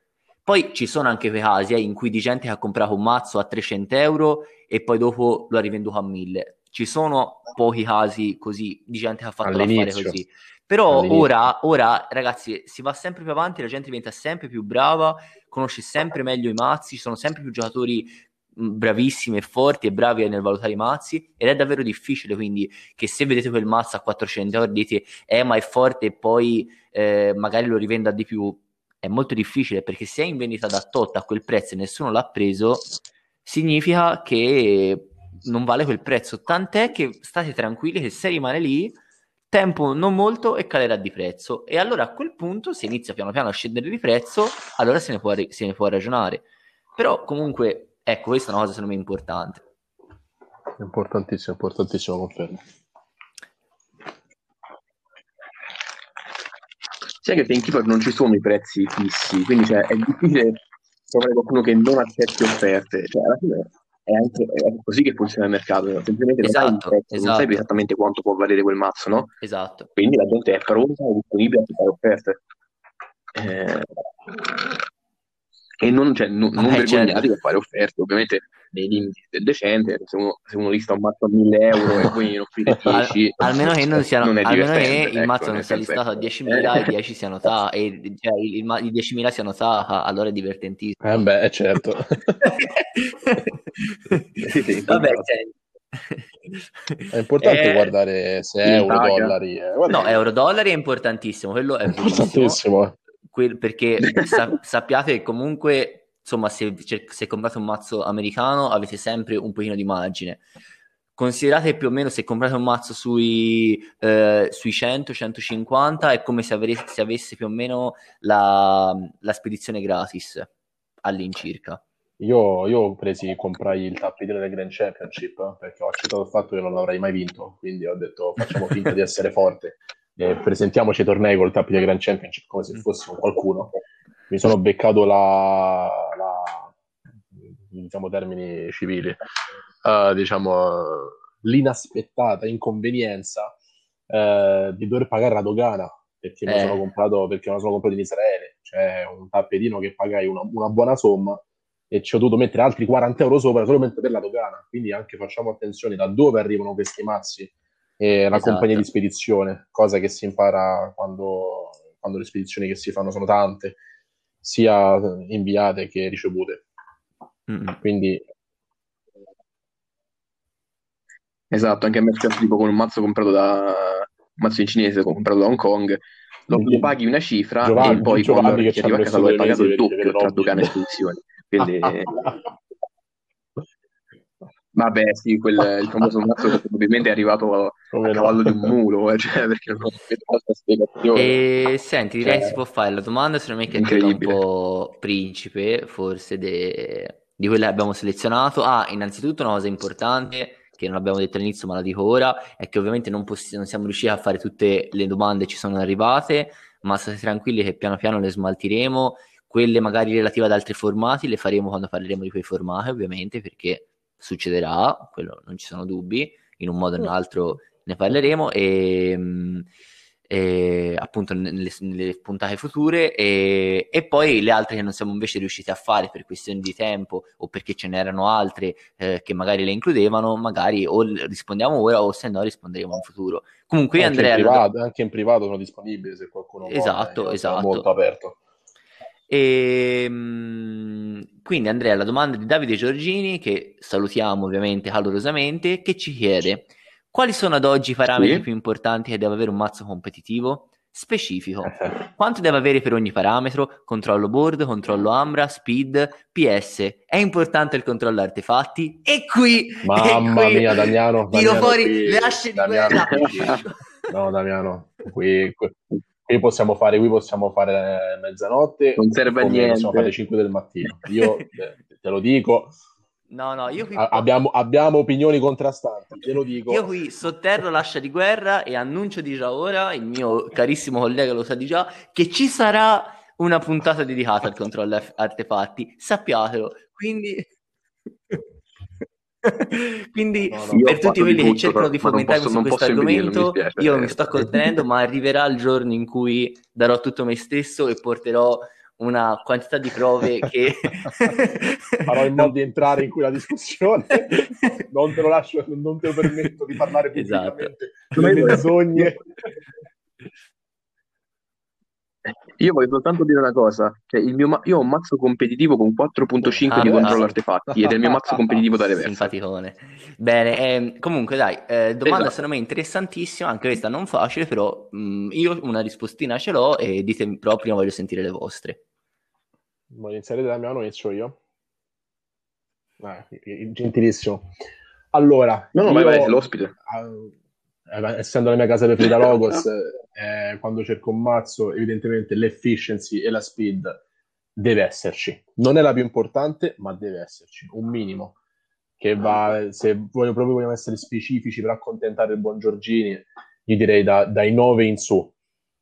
Eh, interessante la speed perché da, dai nove in su magari qualsiasi mazzo potrebbe essere conti- competitivo ma già superato un, una certa cifra, i ventidue, i venticinque, magari anche mazzi che sono carenti in Amber Production o in Board Clear diventano competitivi, quindi non esiste, cioè, non, non, non esiste il mazzo perfetto con un X numero per ogni, uh, per ogni categoria, perché un mazzo con ventotto speed, sempre riprendendo per esempio il Gargoyle, che magari non ti controlla a board, ma tanto te la fa lui in tre turni, quindi cioè, è, è, di che stiamo parlando?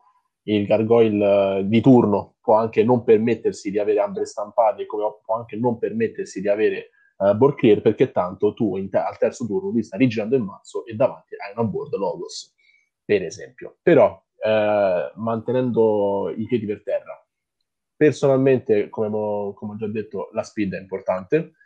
Io le, le ambre stampate le ambre stampate so, possono, possono completamente ribaltare un mazzo, perché anche le carte più futili magari che tu dici a che servono, almeno il gioco si basa sul fare ambre, produrre ambre e forgiare con quelle ambre. Le ambre stampate sono importanti. Io se già vedo sopra le sedici ambre stampate, io sono già molto interessato quando sto guardando un doc, soprattutto se accompagnato da una buona speed. Eh, l'Amber Control, come ho detto, è un, per quanto riguarda è, è, invers- è inversamente proporzionale all'Amber Gen e alla speed. Io, se non sbaglio, il Mellan di, il Mellan di turno ha un tre di quattro virgola otto di Amber Control, ma un trenta di Expected, quindi si tratta di, va bene, è vero che non controllo Amber, ma tanto te ne faccio così tante che io non sto facendo il gioco passivo, lo devi fare te. E il board clear invece diventa sempre più importante, ragazzi. Io mi, mi, uh, mi ricorreggo su, delle, su una filosofia che avevo una volta, che il board clear può starci o non può starci, ma Mass Mutation e Dark Tidings ci hanno insegnato che i botti servono. Un board clear può anche non esserci se, se hai tanti sparini, però il, il control board sta diventando sempre più importante, soprattutto con, soprattutto con gli award. Mamma mia, che lo dico a fare? Quindi, sempre per soddisfare il Giorgini, io direi almeno dieci, nove dieci per, per, per parare al sicuro. E basta così, l'arte per control non può anche non servire. Damiano, dimmi tutto.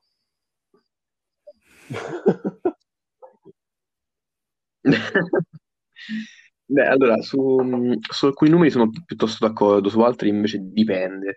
Nel senso, ok, uh, l'efficiency sì, è vero, è fondamentale. Io odio quel mazzo. Ma se ti parlo di io mazzi come Arciere? Io, ma, ma contro ogni... Arciere è un pezzo mazzo. Mia... Io odio, odio Arciere, mi dispiace. Eh, è vero, no, non hai ragione, non posso finire, alzo le mani. Arciere è... Chi dice Arciere? No, no non, so, non me lo Arciere spiego. Arciere non ha speed, eppure ce l'ha. No, eh. No, beh, qui, qui, qui, chi non conoscesse Arciere, eh, ah, siamo no. di fronte a un mazzo, appunto, di cui potete, ah, ecco, potete vedere un bellissimo turni, video durava, quattro turni, durava, che vede me contro Monta della Premier League. Due minuti e dieci secondi di partita. Mamma mia. Con un mazzo con zero di speed. Vabbè, ma per lasciarlo in questo caso, che appunto che è una manata fortunata e tutto quanto, quel mazzo dà una value incredibile ad ogni singola carta, ma incredibile. Cioè, veramente è un mazzo con nove. Dice, cioè, con novanta, già, già il fatto che sia un novantuno di sasso con zero di speed, qualcosa a qualcosa ti fa pensare, esatto. Vuol dire, mm, che è rotto in tutto il resto a questo punto, perché ci sarà un motivo. E in effetti è per quello, perché veramente ogni carta fa una value mostruosa. Ci può essere tranquillamente un turno in cui fai un, semplicemente, non so, un gioco pulito, ti becchi quelle quattro ambre e oh, passi tranquillo. Hai, il tuo turno l'hai fatto, hai portato a casa il pane. Eh, quindi la speed sì, è utile, ma è utile per rendere quei mazzi che hanno tante carte mediocri un po' più sottotono dei mazzi forti. Infatti io, io questo dico, mh, è molto più semplice trovare un mazzo molto veloce che ha carte buone e carte, anche qualche carta meno buona, però la velocità gli permette di andare talmente veloce di tirare sempre queste carte buone e quindi di fare un'ottima value, che, fare un, che vedere un mazzo come Arciere che è costruito, che è veramente un mazzo costruito, non ha speed, ma ogni carta è al suo posto e quindi dici, certo. E eh, vabbè, che gli vuoi dire? Non, non serve la speed, tanto c'è tutto, basta, serve, ti accontenti, ti basta mezzo mazzo e finisce, non serve il resto. Che lo studio a fare il mercato, tanto. Esatto, poi vabbè. Quando parliamo di board control, io azzarderei anche qualche numeretto in più, quindi parlo di dodici, ah, sì, eh? Eh, dodici almeno, questo. Perché comunque sì, sì, sì. è importante. È una cosa più importante, sì, l'ho notato.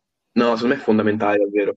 Cioè, come, come dice David, è vero, si può vivere senza board removal, sì, accetto il fatto che si possa vivere senza un board sì, removal sì. totale, ma dovete avere un quantitativo abominevole di spari, sì, sì, sì. o comunque almeno carte che rimuovono il mono target. Cioè non potete permettervi che entra un, un, quello scemo di un Tero, cioè di un, di un, lo scemo di un centurione Stenopius, si fa un tributo sopra e voi lo guardate tutta la partita, sì, sì. Là, che passeggia storia vera. Esatto. La partita con le e quindi, quindi cioè, bambini da casa, ripetete con me, solo assioma cioè, come rimozione non va bene, no scherzo, no. Però in realtà è verissimo, quindi vi prego, non andate a giro con un esatto. mazzo che c'ha solo assioma, che è un board clear ma è condizionale, perché appunto è da una condizione forte, non è come ehm, selezione naturale che comunque spacca, assioma può non spaccare, quindi ve lo ripeto, quindi non andatemi a un torneo, poi vi beccate contro qualcun altro che gioca a Sauri di V C, che guarda caso è poco giocata, quindi hai visto, non è, cioè, poi dici vabbè capita di rado di trovarlo contro, no, non capita di rado, e poi dopo ci perdete e mi dite, eh ma ci ho perso, eh ragazzi, però, ecco, quindi... Eh, eh, sì, esatto, però esatto, assioma, non, ecco, la trappola dell'assioma eh, sì. non ci cascate.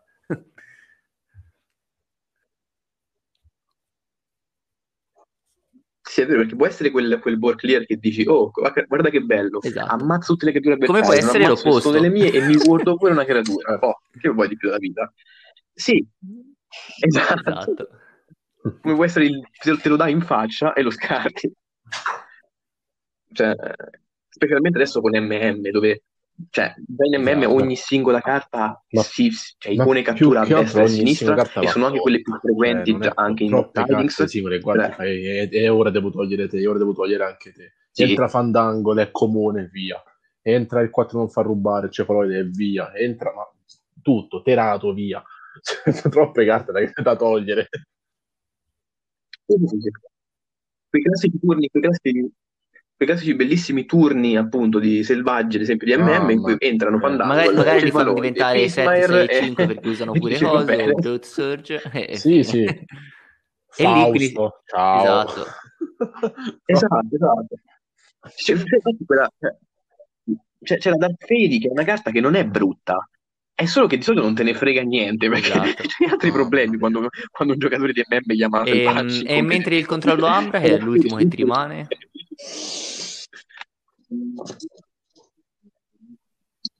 Il controllo Ambra anche qui secondo me dipende, allora secondo me è, è la statistica invece che con il tempo, a differenza Concordo. del board control, sì. è andata più a scendere paradossalmente, nel senso è importante il controllo Ambra, è vero, ma tutti quanti avevamo la fobia di oh mio Dio M M, non hanno nessun controllo di massa, moriremo tutti, espansione A O A, bruciamola, stiamo spendendo soldi inutilmente.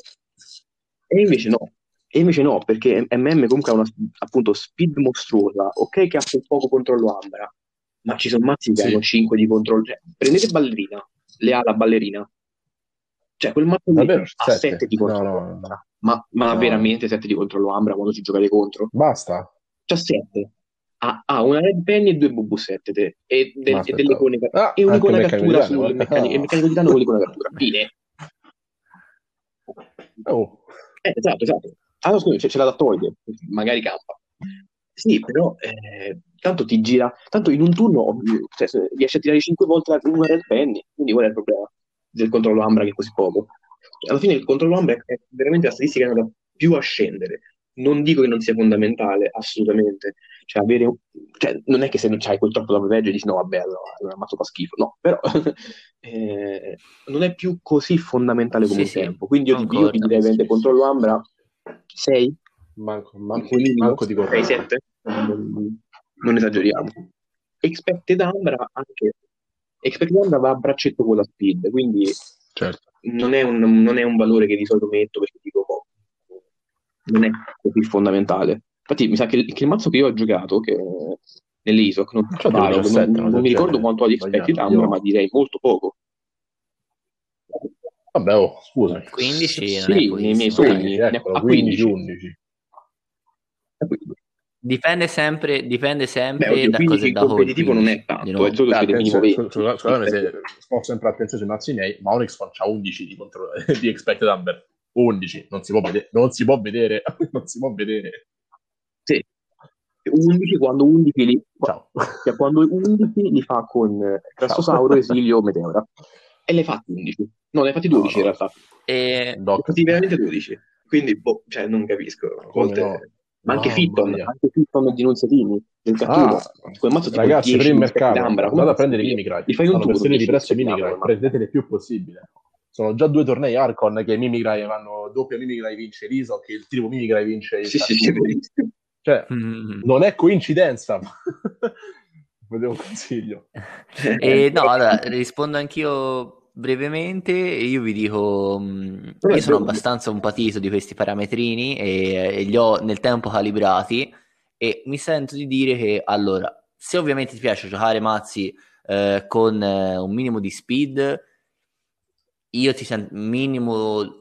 Ora è anche vero che ora c'è stata la separazione tra speed e recurs- recursion, recursion, che è mh, molto importante, perché prima c'era una speed eh, farlocchissima, mettevi nove di speed, ti beccavi due Arise e, e, esatto e, e, o, o robe del genere, oppure quattro la strega minuti. Dell'occhio, e quindi dicevi wow ho speed, e invece no, e invece ora diciamo è molto meglio, quindi con la speed attuale, quindi dopo la divisione, io dico nove dieci se uno vuole giocare un mazzo con un minimo, un, un, con un minimo di speed, perché se no, se hai un mazzo con cinque speed probabilmente non hai un mazzo con speed, hai tipo due archivi a giro, però cioè, perché appunto un archivio in genere è due e mezzo, appunto perché uh, deposito una sco- cioè insomma ti dà di speed uno e mezzo mi pare, e di A R C due e mezzo, uno e mezzo, quindi appunto un mazzo con cinque sono tre archivi che uno sì, e mezzo, sì. aiutano, però esatto. ora non è che ti fanno la speed in un mazzo.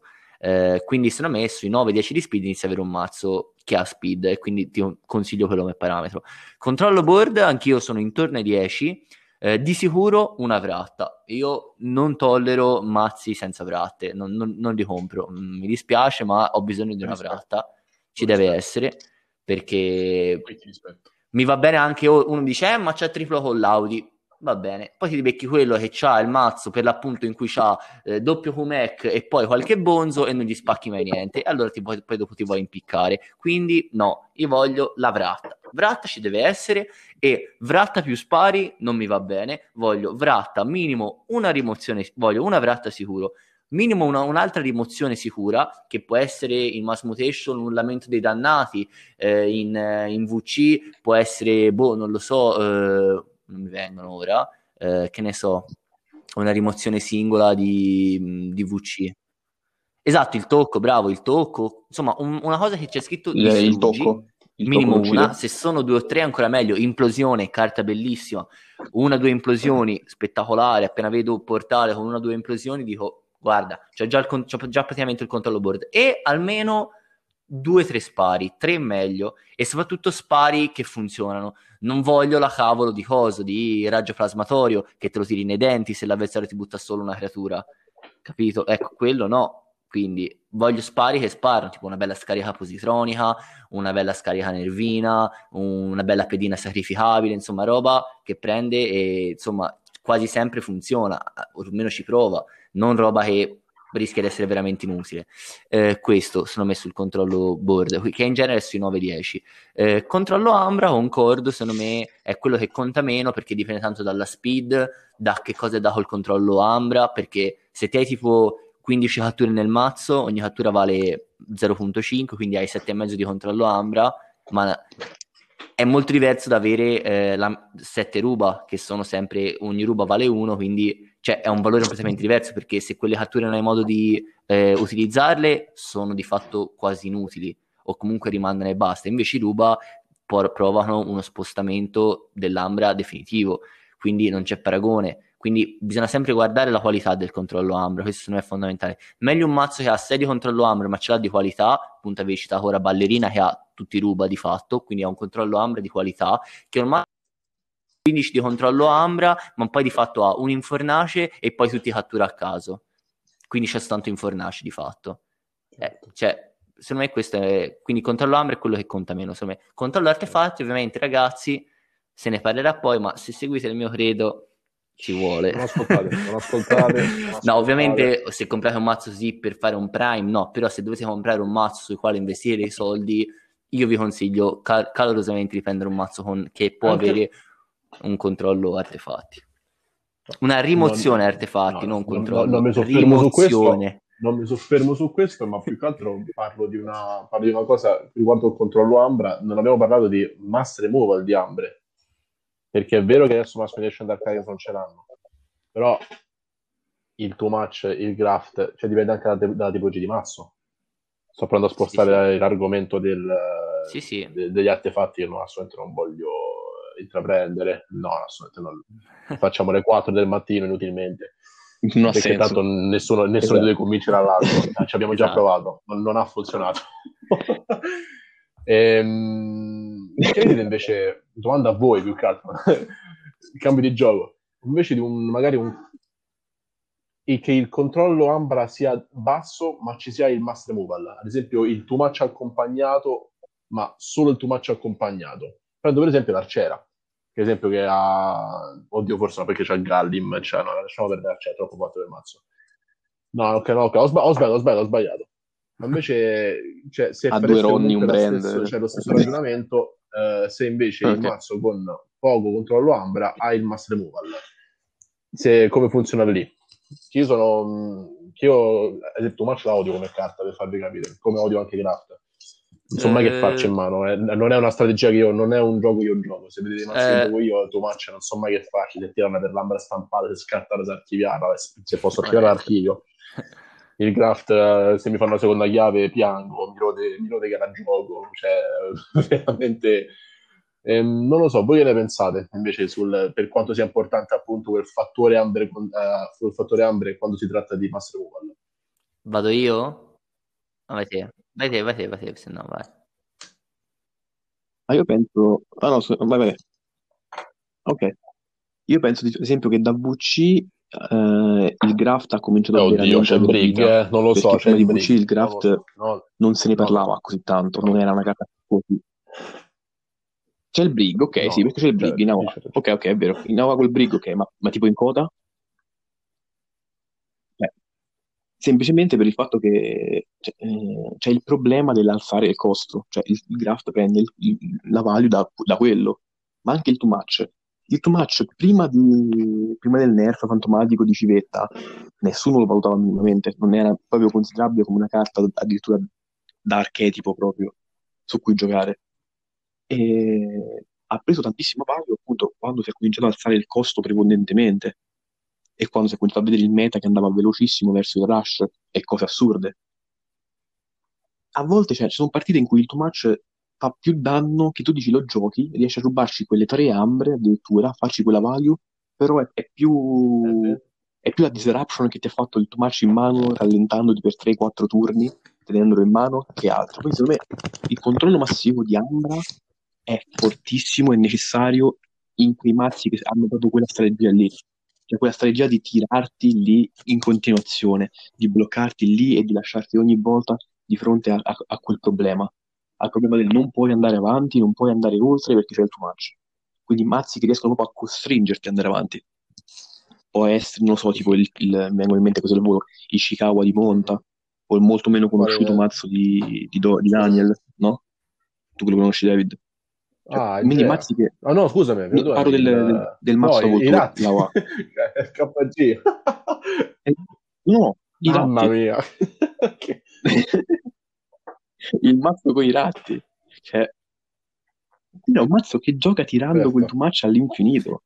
Ma anche Gea è un mazzo che gioca tirando too much all'infinito. Cioè, secondo me ci sono i, quei, quei mazzi in cui il too much ha senso ed è molto forte, e mazzi in cui il too much è una carta che sta lì, che non riesce a archiviare, eh, che ti rimane in mano. Allora, secondo me, eh, sì, sono abbastanza cioè... d'accordo. Secondo me il vai, appunto vai. Lo scaling Ember Control è fortissimo in due situazioni. La prima è quando puoi alzare il costo, quindi vabbè, di questi mazzi ne abbiamo ne hai citati tantissimi, sono tantissimi forti che ti alzano il costo e ti mettono di fatto eh, in una situazione... Eh, dalla quale non hai di fatto uscita, almeno che tu non abbia una carta tipo che può essere eh, stealth mode, oppure a, o tu appunto eh, abbia ovviamente di nuovo anche a tua volta lo scaling Ember Control per rispondere, sei di fatto in una situazione dalla quale non esci, perché eh, non hai proprio modo. Nel momento in cui togli la minaccia che ti alza il costo, probabilmente continui a fare ambre, o comunque eh, non riesci a evitare di fare ambre e continui a salire sempre di più, e, e l'avversario te lo alza finché poi, e quando raggiungi un livello considerato cospicuo, oppure quando diciamo si, a, si annoia ad alzarti ancora il costo, eh, ti, ti, fa, ti fa magari forgiare con graft e ti porta via sei sette ambre, e la partita ovviamente irri- irrimediabilmente compromessa, perché lui nel mentre ovviamente ha giocato tranquillamente e ha continuato a fare i suoi porci comodi, non è che è stato dietro a te.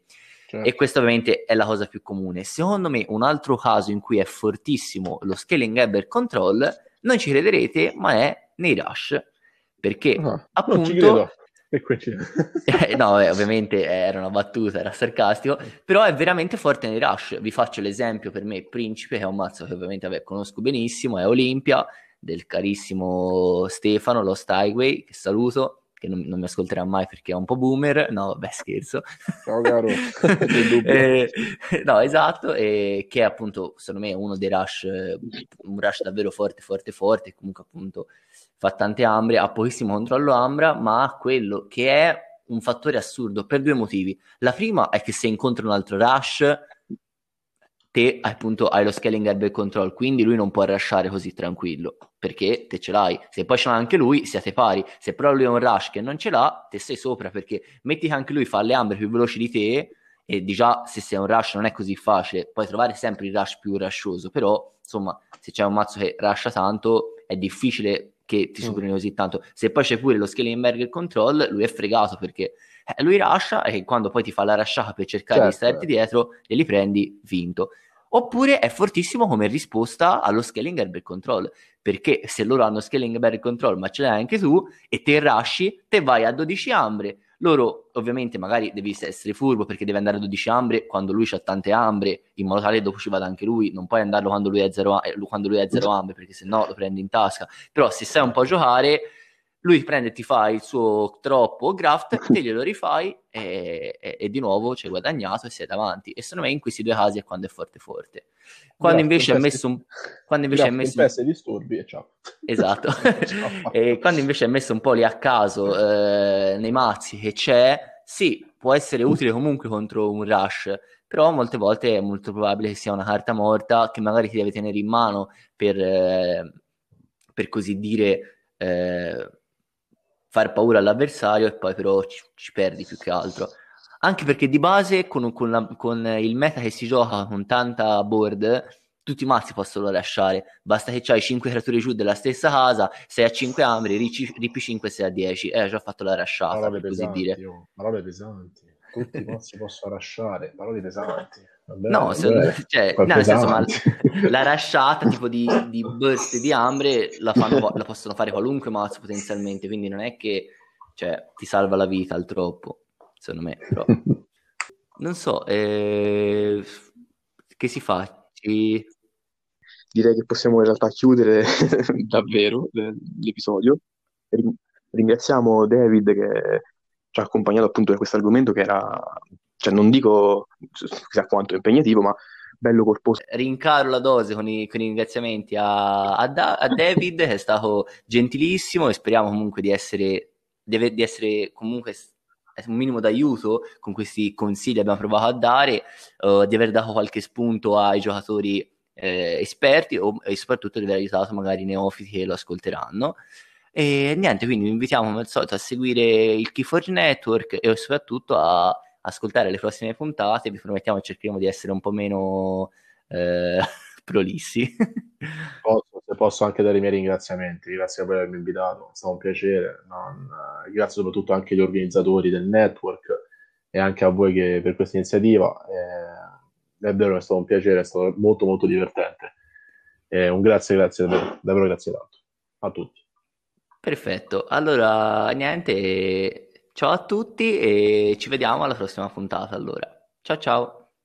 Grazie ancora per l'ascolto e ci vediamo alla prossima puntata. Ciao a tutti. Ma poi David ce la dà la percentuale sulle vendite, vero?